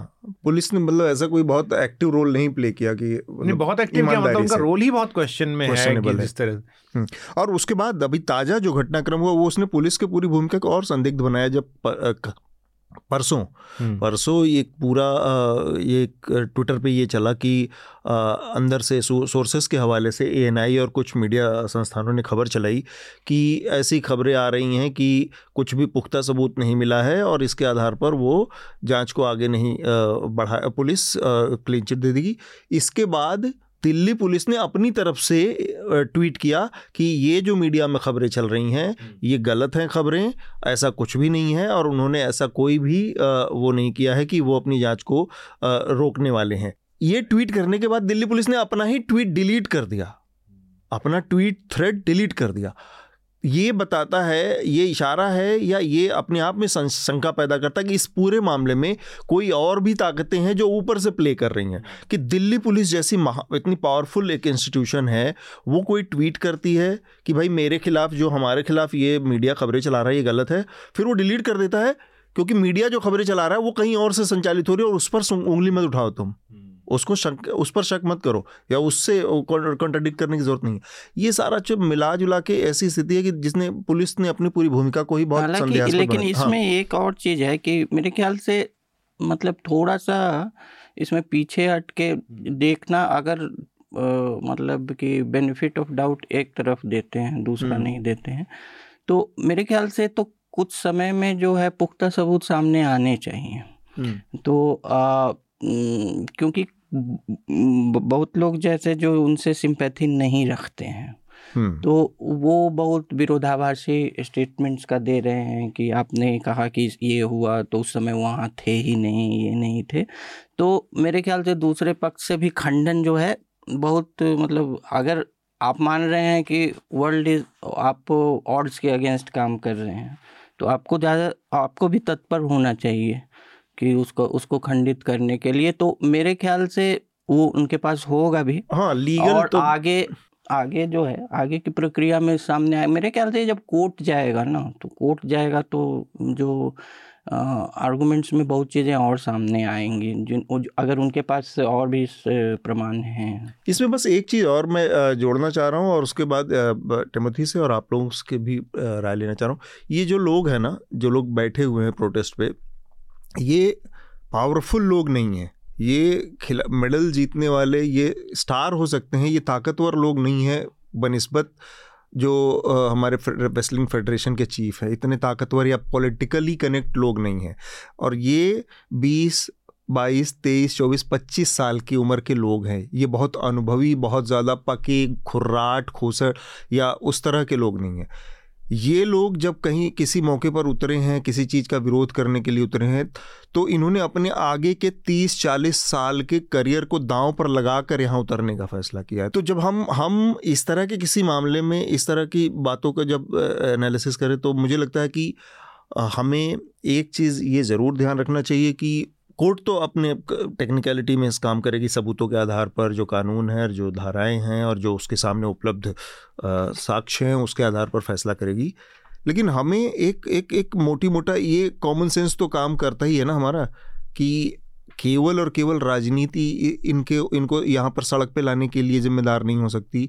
ये इतने मूर्ख लोग नहीं हो सकते कि अपना पूरा करियर दांव पर लगाकर यहाँ कर, आकर और तीन महीने के लिए बैठ जाएँ। पहले, ये मामला तीन महीने पहले आया था। फिर किसी तरह से ये हुआ कि जाँच होगी और ये वो, और उस जाँच में कुछ नहीं हुआ अल्टीमेटली फिर से इनको आना पड़ा। तो मैं कह रहा हूँ कि एक कॉमन सेंस का भी इसमें हमें वो करना चाहिए। टेमोथी आप इस पर क्या सोचते हैं? ये आपने सही बात की। देखिए, जो जो भी स्पोर्ट्स पर्सन है जो भी स्पोर्ट्स पर्सन उभर कर आए हैं, ये कोई फाइनेंशियली स्ट्रांग या एक सोशली हाई लिंक सोसाइटी से नहीं आए हैं। ये सारे फार्मर्स के बेटे या फार्मर्स की बेटी मतलब काफ़ी कठिनाई सह के आए हैं इस, जिस जिस भी पोजीशन में है, ये सारी कठिनाई सहकर इस पोजीशन पर आई हैं। इस पोजीशन पे आने के बाद जब आपके साथ ऐसा यू नो बिहेवियर होता है या आपके साथ ऐसी इंसिडेंट होती हैं। तो आई थिंक ये बहुत शर्मनायक है होल इंडिया के लिए कि हमारी बेटियाँ जो देश को रिप्रेजेंट करती हैं, उन पे ऐसे चीज़ें हो रही हैं और उनकी जो इंडिया को इतना रिप्रेजेंट करने के बाद भी उनकी आवाजों को दबाई जाता है। तो ये तो एक शर्मदायक चीज़ें हैं। और जैसे आपने पहले हाईलाइट किया, देखिए जब एलिगेशन हुआ, जैसे आपने कहा कि मंत्री जी इस्तीफा क्यों नहीं देते? ये तो मॉरल ग्राउंड पे भी इस्तीफा दे सकते थे। वही बात हुई मणिपुर में भी, जब हिंसा हुई, उसी बात पे भी, जब इतनी हिंसा होने के बाद भी मॉरल ग्राउंड पे दे शुड हैव रिजाइन उसकी थोड़ी बहुत रेस्पेक्ट की जा सकती थी। अब या तो यहाँ पे भी ऐसे ही हो रहा है कि मॉरल ग्राउंड पे ना तो कोई रेजिक्शन दे रहा है, या खुलेआम वो तो पार्लियामेंट जा रहे हैं पार्लियामेंट का इनोग्रेशन में भी जा रहे हैं। मतलब शर्म नाम की चीज़ हदे पार हो चुकी है। इन जो सेक्शंस लगाए हैं, जैसे पॉक्सो एक्ट है, इनमें पुलिस के पास डिस्क्रिप्शन नहीं है कि वो पता करे कि भाई इनके एलिगेशन सही है या गलत। तो ये तो कोर्ट डिसाइड करेगा कोर्ट पे वो फैक्ट्स लेकर आएँगे और दोनों आर्गुमेंट्स होंगी, उसी के बेसिस पे चीज़ें होंगी। अरविंद केजरीवाल जी हमेशा कहते थे कि लॉ एंड ऑर्डर बिगड़ता जा रहा है, जैसे रिसेंटली जो शाहबाद डेयरी में जो इंसिडेंट हुआ, उसमें भी कहते थे लॉ एंड ऑर्डर बिगड़ चुका है दिल्ली के अंदर, क्योंकि देखिए दिल्ली पुलिस जो है डायरेक्टली अंडर सेंट्रल गवर्नमेंट के कंट्रोल पे आती है। तो दिल्ली गवर्नमेंट जो है दिल्ली गवर्नमेंट का हाथ नहीं है इसमें क्योंकि वो कंट्रोल नहीं कर सकते लॉ एंड ऑर्डर क्योंकि Delhi police is under the M तो इसलिए वो हमेशा कहते हैं कि दिल्ली पुलिस को हम दिल्ली एडमिनिस्ट्रेशन के अंदर आना चाहिए ताकि लॉ एंड ऑर्डर को सुधार सके। ये, ये सारी इसलिए होती है क्योंकि जब सेंट्रल गवर्नमेंट उन, उनके हेड पे है तो वो चीज़ों को कंट्रोल कर सकती है। तो कई कई जहाँ पॉलिटिकल एफिलिएशन होता है वहाँ पर दिल्ली पुलिस सख्ती नहीं दिखाती और थोड़ा सा डिले हो हम्म। जाते हैं। ये एविडेंट है फ्रॉम जो भी चीज़ें आई हैं पहले। तो आखिर में मैं दो बात छोटी छोटी कहना चाहता हूँ। पहले ये कि जो मैं यही सोच रहा हूँ सुबह से जैसे मैंने नार्को वाली बात भी इसलिए की कौन कौन से मुद्दे हैं जो उठाए गए हैं? एक मुद्दा जो उठाया गया वो ये कि ये लोग टेस्ट नहीं देना चाहते मतलब क्वालिफाइंग के लिए और सीधे चाहते थे कि वहाँ जाएँ। तो इस पर भी मैंने जो एक्सपर्ट्स हैं इस फ़ील्ड के जानकारों की बात की कि ये जो है ना बैडमिंटन की तरह या हॉकी की तरह नहीं है ये कॉन्टैक्ट स्पोर्ट है। तो जो जो लोग एक मैार पे पहुँच जाते हैं खिलाड़ी उनको ये डर भी रहता है कि अगर मैं किसी जूनियर प्लेयर के साथ क्वालिफाइंग खेल रहा हूँ हार गया नहीं तो कोई इंजरी हो सकती है आँख में चोट लग गई है वो तो कई महीने पहले वो क्वालिफाइंग खेलवाए जाते हैं और उसके बाद कहा जाता है अब आप क्वालिफाई कर गए और आप तैयारी करो अपनी तो लास्ट टाइम पे कोई भी प्लेयर जो ओलंपिक में जा रहा है या एशियाड में जा रहा है वो क्वालिफाई हम्म। ये एक रिलेक्टेंस सब में होता है तो हम्म। इसको एक कॉन्टेक्स में देखने की भी ज़रूरत है सिर्फ़ उसकी बात। दूसरी बात क्योंकि हमने इतनी सरकार की और तमाम लोगों की आलोचना की है यहाँ पर और मुझे लगता है लेजिस्लेशन तो अपनी ओर भी थोड़ा सा और न्यूज़ लॉन्ड्री में तो हम लोग विवेचना भी करते ही हैं हाँ। रिव्यू करते हैं मीडिया के रोल को लेकर है। मीडिया का रोल लगातार बाकी वो उसकी तरह इसमें भी वैसे ही रहा है। और पिछले कुछ वक्त में जो कुछ एक जो पत्रकार हैं उन्होंने ये चीज़ चलाया कि अगर अवार्ड वापसी गैंग की फिर से वापसी हुई है और अगर इनको मेडल लौटाना है तो पैसा भी लौटाओ नौकरी भी लौटाओ क्यों नहीं? आप तो नाम ले लेते हैं ये कौन आनंद जी इससे तो एक मुझे आ? लगता है कम से कम वो एक अनपढ़ता है मतलब ये ये जो कहना कि अवार्ड अगर आप लौटा नाम नहीं ले रहे हैं ये। वो एंकर का नाम जिन्होंने एंकर बहुत सारे ना तो सारे लोगों एक का नाम क्यों लें? क्योंकि हाँ। कोई ट्विटर पे बोल रहा है कोई अपने शो में बोल रहा है। भी नहीं होगा नाम। जी। मैं नाम ले सकता हूँ लेकिन वो तो रिकॉर्ड में है मैं बता देता हूँ सुधीर चौधरी ने शो किया अमन चोपड़ा ने शो किया। कहा तो इसलिए एक नाम लेने से क्या है? तो हम्म। पूरा तो उसमें मैं कह रहा हूँ कि मेडल को या अवार्ड को लौटाना एक मार्क ऑफ़ प्रोटेस्ट भी है ना कि आप चाहे वो सही कर रहे हैं या गलत कर रहे हैं वो अलग चीज़ है। पर ये कहना कि क्योंकि आप मेडल लौटा रहे हो इसलिए आप पैसा भी लौटा दो आप नौकरी भी लौटा दो। अब जैसे नहीं एक ने तो एक ने तो इस लेवल कहा था ना कि साहित्य अकादमी अवार्ड लौटाया तो उससे जो क्योंकि आपको साहित्य अकादमी अवार्ड मिली थी तो आपकी किताबों के बहुत सारे ट्रांसलेशन हुए हाँ। तो उन ट्रांसलेशन की रॉयल्टी भी लौटाओ वो पैसा जो मिला था वो भी लौटाओ। नहीं एक आदमी तो ये भी कहा तो, कि देश ने आपको पहलवान बनाने पर डेढ़ लाख कर, दो दस बीस करोड़ रुपए खर्च किए वो हाँ, भी लौटाओ। तो इससे ये लगता है कि आप, हुआ? आप सेंसिटिविटी की बात छोड़िए आप थोड़े मतलब वो भी है हाँ। एक इलिटरेसी भी है ना कि ये प्रोटेस्ट का भी एक जो कल्चर है उसके लिए एनीवे तो हम अपने अगले विषय की तरफ़ बढ़ें जो कि पार्लियामेंट की, का उद्घाटन का विषय है। प्रधानमंत्री नरेंद्र मोदी ने 28 मई को किया। उससे पहले हमारे दो सब्सक्राइबर्स के पत्र हैं। उनको मैं पढ़ना चाह रहा हूँ। एक पत्र है प्रियंका। प्रियंक कहते हैं कि मैं आपके पॉडकास्ट का बहुत आनंद लेता हूँ और ये बहुत दिलचस्प है। प्रियंक ने हमें बताया है कि गूगल सीट, जिसमें पिछली चर्चा और हफ़्ता के जो रिकमेंडेशंस थे बहुत समय से वो अपडेट नहीं हुए हैं। तो ये मैं मसला जो है, हमारे प्रोड्यूसर हैं चंचल इनसे डिस्कस किया है मैंने। और ये कहाँ दिक्कत आ रही है, इसको हम फाइंड आउट करके, इसको दूर करने की कोशिश करेंगे प्रियंक। इसके अलावा प्रियंक का एक और सुझाव है कि बेहतर बनाने के लिए इस पूरे पॉडकास्ट को एक सॉर्ट या सर्च बटन को शामिल किया जा सकता है पॉडकास्ट में। इससे पहले के एपिसोड विशेषकर हफ़्ता और चर्चा के शुरुआती एपिसोड्स में सहजता से नेविगेट करने की इससे सुविधा मिलेगी यह सुविधा सुनने वालों को विशेष एपिसोड तक पहुँचने और महत्वपूर्ण चर्चाओं को खोजने में काफ़ी सुविधा प्रदान करेगी। इन सुझावों को ध्यान में रखने के लिए धन्यवाद। तो थैंक यू प्रियंक, इस सुझाव के लिए। ये जो सुझाव है, इसको हम अपनी जो टेक टीम के हमारे सहयोगी हैं, उन तक पहुँचा देंगे। और फिर उनकी राय इस पर लेंगे। जो दूसरा पत्र है, ये अगला जो पत्र है, वो शमोना खन्ना ने लिखा है। यह पत्र हमारे पास बहुत देर से पहुँचा, काफ़ी पहले उन्होंने भेजा था, लेकिन ये पत्र गलत पते पर चला गया था और काफ़ी घूम फिर कर हम तक पहुँचा है। ये उन्होंने सब्सक्रिप्शन के पते पर भेज दिया था शायद, और वहाँ से यहाँ तक आने में उसको काफ़ी टाइम लग गया।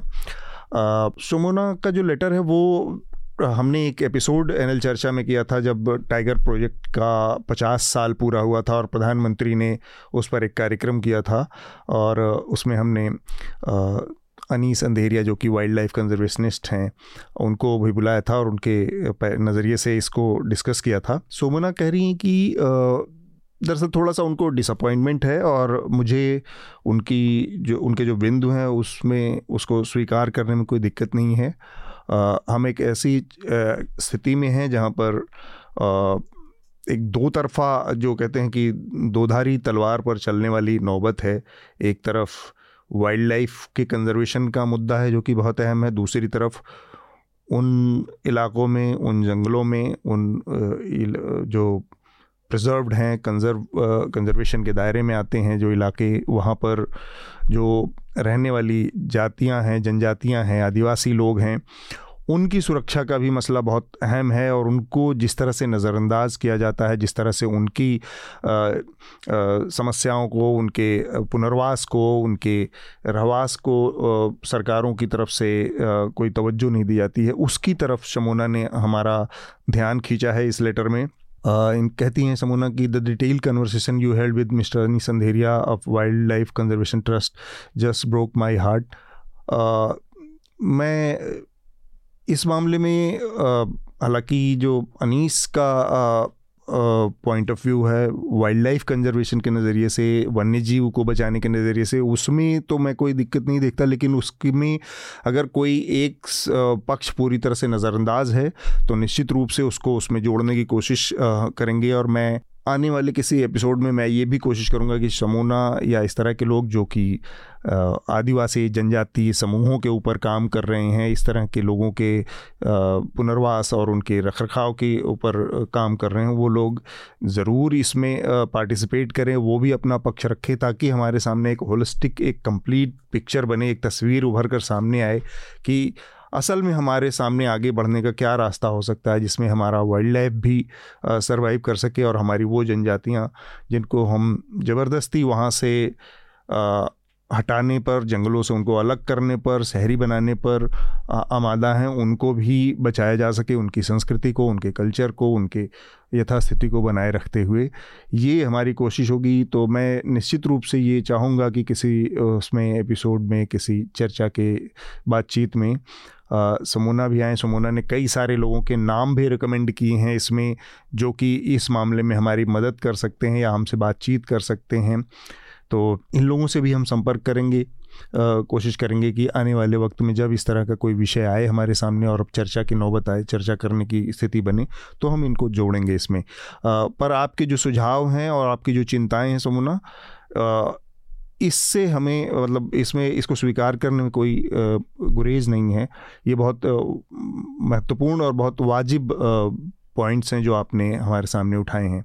आखिरी एक विषय है जिस पर मैं एक एक कमेंट आप तीनों लोगों से चाह रहा हूँ और वो है जो पार्लियामेंट के नए भवन का उद्घाटन हुआ और उसके बाद प्रधानमंत्री ने वहाँ पर सेंगोल स्थापित किया राजदंड और धर्मदंड भी कहा गया उसको। तो प्रतीकात्मक रूप से मुझे लगता है कि आ, मतलब मैंने इसको मुझे लगता कि मैंने इस पर एक शो इसलिए किया था कि उनको आइडिया जो अभी पिछले छः मई को जब किंग चार्ल्स का कोरोनेशन हुआ तो उनके हाथ में दो दंड देकर स्थापित किया गया था। वहाँ से कुछ आइडिया आया कि ये पार्लियामेंट की नई बिल्डिंग का वो हो रहा है और अचानक से तो उसको जोड़ दिया गया। खैर, ये तो अटकलबाजी है। लेकिन सेंगोल जैसी जो कि चोल कहा जा रहा है कि चोल वंश के टाइम पे सत्ता हस्तांतरण का प्रतीक होता था और ये दंड इस बात का प्रतीक है कि आप न्याय करेंगे और साथ में आपका ईश्वरी ईश्वर से आपका संपर्क होगा इस दंड के ज़रिए क्योंकि राजा के अंदर ईश्वर के अंश माने जाते थे इसी से भरोसा वो बना रहता था उस राजवंश में। कि मतलब आज की तारीख में जब लोकतंत्र में ठीक ठाक यात्रा हो चुकी है पचहत्तर साल अमृत काल और दुनिया भर की बातें हैं तब ये राजदंड और सेंगोल जैसी चीज़ को इसमें शामिल करना आनंद? हाँ तो इसमें दो तीन बातें हैं। मेरे ख्याल से उस समारोह में तीन धाराएँ थी। एक तो कि जो भाजपा का और और भी जो एक भारत में एक व्यू है, भारत का एक सिविलाइजेशनल स्टेट की तरह देखने, जो कि उन्नीस सौ सैंतालीस से नहीं शुरू हुई। तो हाँ, एक एक सिविलाइजेशनल स्टेट में जिसमें परंपरा और कई धाराएँ हैं उस उसका प्रतीकात्मक एक रूप लेना। तो ऐसा नहीं है कि उन्नीस सौ सैंतालीस में भी उससे पूरी तरह दरकिनार कर लिया गया था। आर्टिकल एक है जो आर्टिकल फ़र्स्ट आर्टिकल भारतीय संविधान का कहता है कि इंडिया डेट इज़ भारत सर्बिया यूनियन ऑफ़ स्टेट्स। तो उस समय ज़्यादा समकालीन यूज़ तो हिंदुस्तान था। तो हम लोगों ने भारत शब्द क्यों यूज़ किया? एक सिविलाइजेशनल लीगेसी की तो बात थी ही। भारत उतना ज़्यादा आम चाल बोल चाल की भाषा हिंदुस्तान था। आज भी कई लोग बोलते हैं। हाँ। लेकिन जी हिंदुस्तान हाँ, कहते हैं। हाँ। तो भारत फिर जो भारतीय कॉन्स्टिट्यूशन जो है उसको भी नंदलाल बोस से जो जिसमें कलाकृति करवाई गई उसमें भारत के इतिहास के सिर्फ़ रामायण भारत महाभारत नहीं इंडस वैली सिविलाइजेशन से लेके शिवाजी अकबर अकबर के भी उसमें कलाकृति है और फंडामेंटल राइट्स पे रामायण में तो बात ये नहीं थी उसमें कि मतलब कि ये था कि सिविलाइजेशनल एक हेरिटेज है उससे ये स्टेट आया है। हम्म। और जो नेशनल एम्बलम है वो भी एक जो है राज जो राजतंत्र का प्रतीक जो अशोक है उसके सारनाथ का जो है तो वो भी तो एक राजा ही था। हम्म। तो पूरी तरह से ऐसा नहीं है कि वैक्यूम से सैतालीस में भी रिपब्लिक आया। लेकिन यहाँ क्या है कि जो भाजपा का है कि हिंदू इंटरेस्ट पार्टी के तौर पर प्रोजेक्शन जो है हम्म। कि हिंदू नेशनलिज्म जो है वो सेंटर पीस रहेगा बाकी जो है एडजंक्ट्स रहेंगे तो एडजंक्ट्स रहेंगे तो आपने जो एक मल्टी फेथ जो है प्रेयर मीटिंग भी करवाई उसमें उसमें सर्वधर्म वाला भी एक सभा हाँ। सभा हुई थी लेकिन हम्म। वो एडजेंट के तौर पे आ, लेकिन उसका वीडियो फ़ोटो नहीं आया कहीं बस हाँ, हो गई वो। लेकिन लेकिन नहीं वीडियो था मैंने देखा था। हाँ, तो तो लाइव लाइव टेलीकास्ट था। वो तो लाइव टेलीकास्ट था कुछ को कट नहीं किया जा तो तो ये जो है कि सेंटर पीस ये रहेगा और हम्म। ये तो वो आइडियोलॉजिकल इम्प्रिंट उस पे था ये दूसरी धारा थी एक तो सिविलाइजेशनल स्टेट के तौर पे देखना हम्म। एक है कि हिंदू नेशनलिज्म सेंटर पीस रहेगा और हिंदू इंटरेस्ट पार्टी है लेकिन एडजंक्ट्स में ये लोग भी हैं हम्म। तीसरी धारा थी है कि वो जो ओवर आर्किंग जो पर्सनैलिटी है ना पर्सनैलिटी ड्रिवन पॉलिटिक्स जो है जो नरेंद्र मोदी की ये तीसरी धारा थी उसमें। हम्म। तो आ, मेरे ख्याल से हाँ तो रा, राष्ट्रपति हम्म, को आमंत्रण नहीं देना हाँ। से ज़्यादा महत्वपूर्ण बात थी कि उपराष्ट्रपति को आमंत्रण नहीं देना जो कि राज्यसभा के भी सभापति हैं। तो नहीं हाँ तो प्रोटोकॉल में, में जो है आप सेंटर पीस नहीं होते फिर। हम्म। तो वो असल में सारी सारी बातचीत का केंद्र बिंदु यही था तीन, हाँ। तीन धाराएँ इसमें हैं ठीक एक चौथी जो धारा है वो भी जो है ऐसा नहीं है कि अभी की है हम्म। तो आ, जैसे शशि थरूर ने अंबेडकर की बायोग्राफी में लिखा है हाँ। कि भारत जो है डेमोक्रेसी की बहुत प्राचीन यहाँ एक एक कुछ क्षेत्रों में एक परंपरा थी हम्म। ये भी नई बात नहीं है अंबेडकर ने खुद जो है कहा था कि उन उनके लोकतांत्रिक जो सोच है उस उसकी प्रेरणा उन्हें जो है प्राचीन भारत के जो बुद्धिस्ट ट्रेडिशंस हैं संघ के हम्म। उससे आए थे हम्म। ये और ये कम लोग जानते हैं कि अंबेडकर ने ये कई बार मतलब कहा है सत्य थरूर ने भी उनकी बायोग्राफी में लिखा है हाँ। तो ये एक चौथी धारा कह सकते हैं कि इन सभी के सिविलाइजेशनल स्टेट को लेकर उसमें एक डेमोक्रेटिक धारा जो प्रधानमंत्री का स्पीच था नूतन और पुरातन। हम्म, वो जो इवोकेटिव हम्म। फ्रेज था कि ये पुरातन से लेके हम नूतन जो मॉडर्न डेमोक्रेसी की ओर आ रहे हैं। तो मुझे लगा कि ये चार धाराएँ थी। इस पर एक संतुलित लेख पवन वर्मा ने लिखी है हिंदुस्तान टाइम्स में।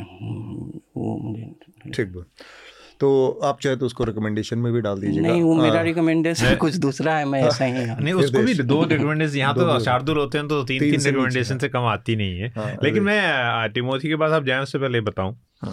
कि पहला मुद्दा हमारा मणिपुर था हाँ। वो बहुत गंभीर और ये मुद्दा था उस पर मैं कोई हल्के फुल्के अंदाज में कुछ नहीं कह सकता था। दूसरा महिला पहलवानों का भी उसी तरह का था। बहुत ही गंभीर लेकिन यहाँ पर अब मैं गालिब की वो बात कहना चाहता हूँ कि आगे आती थी हाल दिल पे हँसी अब किसी बात पर नहीं आती। अब प्रधानमंत्री जी की जो जो आपने टिप्पणी मेरी रिकमेंडेशन में जोड़ेगा जो आपने टिप्पणी की है अब इनको देखे पहले कुछ लगता था गुस्सा आता था कुछ गड़बड़ हो रही है। अब ये इंटरटेनिंग वाली स्थिति में कहते ना ये दर्द जब हद से गुजर जाता है तो ये दवा बन जाता है। बन जाता तो आपने जो दिखाया टिप्पणी में कि वो धर्मदंड या क्या हाँ, राजदंड? राजदंड राजदंड लेकर चल रहे हैं और साथ में इन्होंने प्रिंस चार्ल्स को दिखाया था। तो हर किसी को तस्वीर देखनी चाहिए। और दूसरा जो जो जो उसको स्थापित भी करना था तो खैर वो प्रधानमंत्री अपनी स्टाइल है शैली है उनकी। हाँ। बिना उसके इर्द गिर्द थोड़ा सा आभा मंडल रच के फिर उसको स्थापित करना। हाँ और उसके पीछे भी स्पीकर साहब जैसे अब संसद की बात है लोकसभा की बात है जैसे हम्म। आनंद ने को सही कहा याद दिलाया कि राष्ट्रपति के अलावा उपराष्ट्रपति प्रोटोकॉल में मसला ऊपर है तो हम्म। प्रोटोकॉल का मसला था।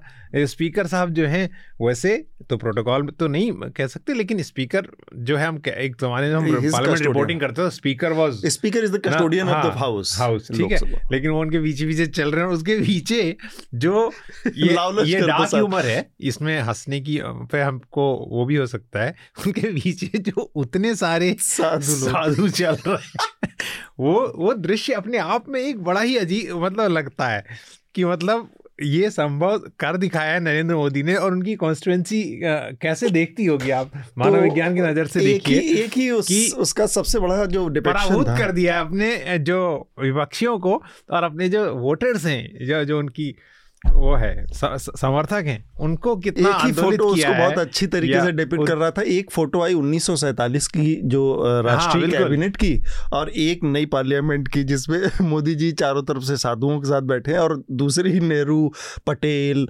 आज़ाद श्यामा प्रसाद मुखर्जी और अंबेडकर और तमाम लोगों के बीच एक एक कैबिनेट बैठी और दूसरी कैबिनेट थी जिसमें मोदी जी बैठे थे अकेले और मुझे ऐसा लगता है कि अभी हम्म। जिस तरह से उन्होंने किया और बता रही पार्लियामेंट का भी पूरा निर्माण भी नहीं हुआ पूरी तरह से। अभी चल ही रहा तो अभी उनको जाके प्रधानमंत्री जी को एक हफ़्ता मणिपुर में कैंप करना चाहिए था और वहाँ पर की स्थिति को सामान्य करके उसके क्योंकि संसद इज़ नॉट ए जैसे कह रहे स्ट्रक्चर नहीं है ना। हम्म। संसद पूरे देश की है जैसे वो खुद कह रहे हैं। ठीक तो उसको पहले लाने तो से पहले उनको बड़े मुद्दों को बहुत हल्ला मचा और इसमें जैसा मैंने कहा कि 24 राजनीतिक दलों ने इस कार्यक्रम का बहिष्कार भी किया और लेकिन मुद्दा यही था कि राष्ट्रपति को उस कार्यक्रम में क्यों नहीं बुलाया गया? आ, फ़र्स्ट जो नागरिक राष्ट्रपति का, का बयान भी आ गया उसके बाद कि हम खुश हैं कि वही कर रहे हैं। हम्म। तो तो वो तो खैर एक तरह का डैमेज कंट्रोल जैसी बात थी जो बाद में आई जब इतनी सारी चीज़ों के बाद। टिमोथी आपने जो पार्लियामेंट का देखा इनाग्रेशन उस पर आपकी क्या राय बनी? मैं तो कहूँगा देखिए ये जो पार्लियामेंट है जैसे सर ने बताया कि पार्लियामेंट इस डेमोक्रेटिक टेंपल जो सभी जाति, धर्म सबके लिए है। लेकिन इस तरह डिपिक्शन दिखाना और मोदी जी का तो हमेशा रहता है कि वन मैन शो कि वो हमेशा सबसे पिक्चर उन्हीं का होना चाहिए, सबसे आगे वही है। पार्टी का एक तो एक तो एक और चीज़ होता है कि हमारी डेमोक्रेटिक जो प्रिंसिपल्स है या डेमोक्रेसी जिस तरह है कि वोटर के बेस पे है। आई थिंक अब कमिंग 2024 इलेक्शन आ रहे हैं तो वोट अपीसमेंट हो रही है। अब पार्लियामेंट डेमोक्रेटिक टेंपल में ऐसी वोट अपीसमेंट चल रही है तो आई थिंक ये धर्म का ना करके अगर 75 फाइव ईयर्स ऑफ़ इंडिपेंडेंस तक हम आ चुके हैं तो एटलीस्ट डेमोक्रेटिक प्रिंसिपल्स को आगे लाते हुए अगर बिना रिलीजन का कलर दिखाते तो आई थिंक वर्ल्ड में भी आ, हम मज़ाक नहीं बनते। मेरा तो यही है कहना मज़ाक तो नहीं खैर हाँ थोड़ा ये तो अभी नहीं कह सकते वर्ल्ड कम्युनिटी वर्ल्ड ऑर्डर में इंडिया की रिस्पेक्ट तो और चाइना की ओर से स्टेटमेंट आ गया है भैया हाँ। चाइना ने इसको कंसीडर हाँ, किया है। हेल किया है। हाँ। कहा कि कि भैया भारत की संसद चाइना भी सिविलाइजेशनल हाँ। स्टेट के रूप में अपने को देखता हाँ, है। हाँ, उनको लगता है क्योंकि हम तो रिकमेंडेशन की प्रक्रिया पूरी कर लेते हैं क्योंकि बातचीत काफ़ी हो गई है। सबसे पहले आनंद आप अपना रिकमेंडेशन दीजिए हमारे श्रोताओं को इस हफ़्ते। हाँ ये जो इसाबाद डेयरी में घटना हुई उसको उसको मैं पुल मतलब कि पब्लिक स्फेयर में नहीं ले जाके हम लोग का काम ये है कि ज़्यादा पब्लिक स्फेयर की चीज़ों पे बात करते हैं लेकिन हाँ। उसमें जो वहाँ उस कॉलोनी में लोग थे वो जो मूक दर्शक बने रहे हम्म। और ऐसा सिर्फ़ वहाँ नहीं हुआ हर बहुत जगह होता है exactly. जो कि मुझे लगता है कि हमारे जीवन में हमें जो है पब्लिक स्फेयर जैसे गवर्नमेंट वगैरह ये सबसे तो पाला पड़ता है लेकिन कम। लेकिन आपके रिलेटिव आपके पड़ोसी आपके साथ जो सड़क पे जा रहे हैं ट्रैव को जो को ट्रैवलर हैं तो उससे ज़्यादा पाला पड़ता है। और सिटीज़न वर्सेस सिटीज़न का जो इक्वेशन बनता है वो आपके जीवन में ज़्यादा प्रासंगिक रहेगा उसको अच्छा या ख़राब हम्म। बनाने में। तो अब शहरी संवेदनशीलता को का वो एक जो था कि चाकू जब मार रहा था लोग बगल से जा रहे थे कि जैसे कुछ हो रहा है बस ऐसे।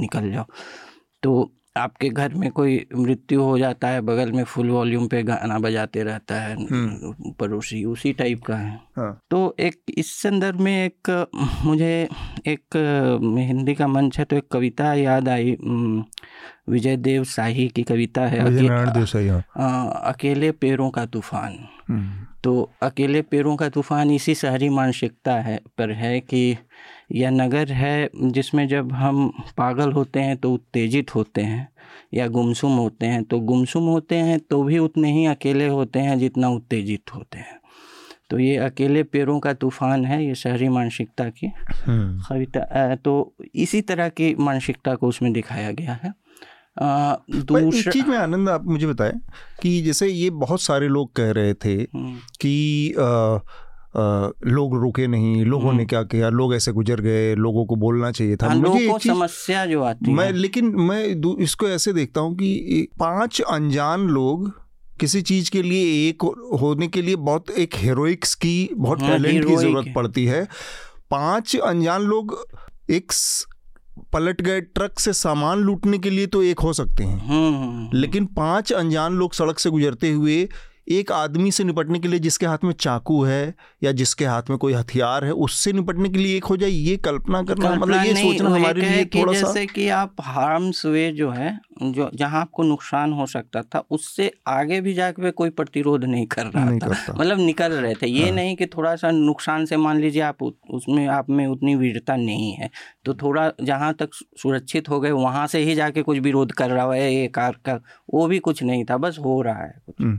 कुछ नहीं तो मैं वही सोच रहा हूँ कि, लो, कि लोगों से ऐसी अपेक्षा करना भी जायज़ है क्या कि अनजान आदमी इस किसी कोई एक आदमी वायलेंट हो गया लेकिन मार रहा है? क्या है कि लोग तुलना करते हैं कि लोगों ने देखा है कि कुछ लोग हीरोइक होते हैं कुछ लोग एग्जैक्टली समुदाय का सेंस होता है एक होता है। हालाँकि अब इसको शहरी भी कहना है क्योंकि गाँव से भी, भी गाँव से भी ये चीज़ लुप्त हो रही है हाँ। गाँव भी जो है अकेले पेड़ों का ही तूफ़ान हो गया है हम्म। तो वो वो वही है खैर हाँ, खैर मतलब ये हृदय में क्योंकि मुझे मुझे इस तर्क में बड़ा हल्कापन लगता है कई बार या मुझे मैंने इसका विरोध भी मैंने कहा कि आप केवल आ जा रहे लोगों से ये कहना कि कैसे लोग हैं नामर्द लोग हैं गड़बड़ लोग हैं इनको ऐसा नहीं लेकिन ले, लेकिन एक है वहाँ एक पूरी तरह से एब्सेंस था किसी भी तरह के विरोध का। एक हम्म। होता है ना कि जैसे कि हम उसके संपर्क में नहीं आए लेकिन दूर से ही कुछ हल्ला कर रहे हैं कुछ कुछ कुछ नहीं था। मतलब ज़ीरो ज़ीरो एक एक वो एक बिल्कुल एक अजीब तरह का सीन था और वो सिर्फ़ वहाँ नहीं बहुत जगह देखने को मिलता। है हम्म, दूसरा मेरा रिकमेंडेशन है एक अटलांटिक में एक लेक है। मैंने पढ़ा ये कोई सेल्फ हेल्प नहीं है सेल्फ हेल्प चीज़ें ज़्यादातर मैं बेकार ही मानता हूँ।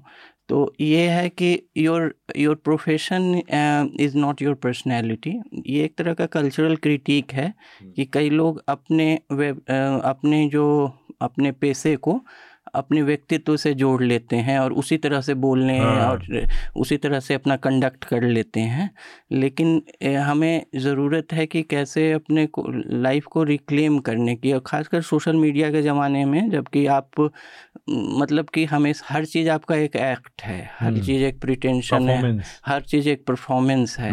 इसीलिए आजकल विरोध और डिसिडेंट्स की वैल्यू कम हो गई है क्योंकि उसका मोरल एलिमेंट चला गया है लगता है कि ये भी एक एक्ट है हम्म। तो खैर ये अलग तरह मतलब उसमें ज़्यादा ये है कि आप जो प्रोफेशन है उस वो ही आपकी का व्यक्तित्व तो नहीं है।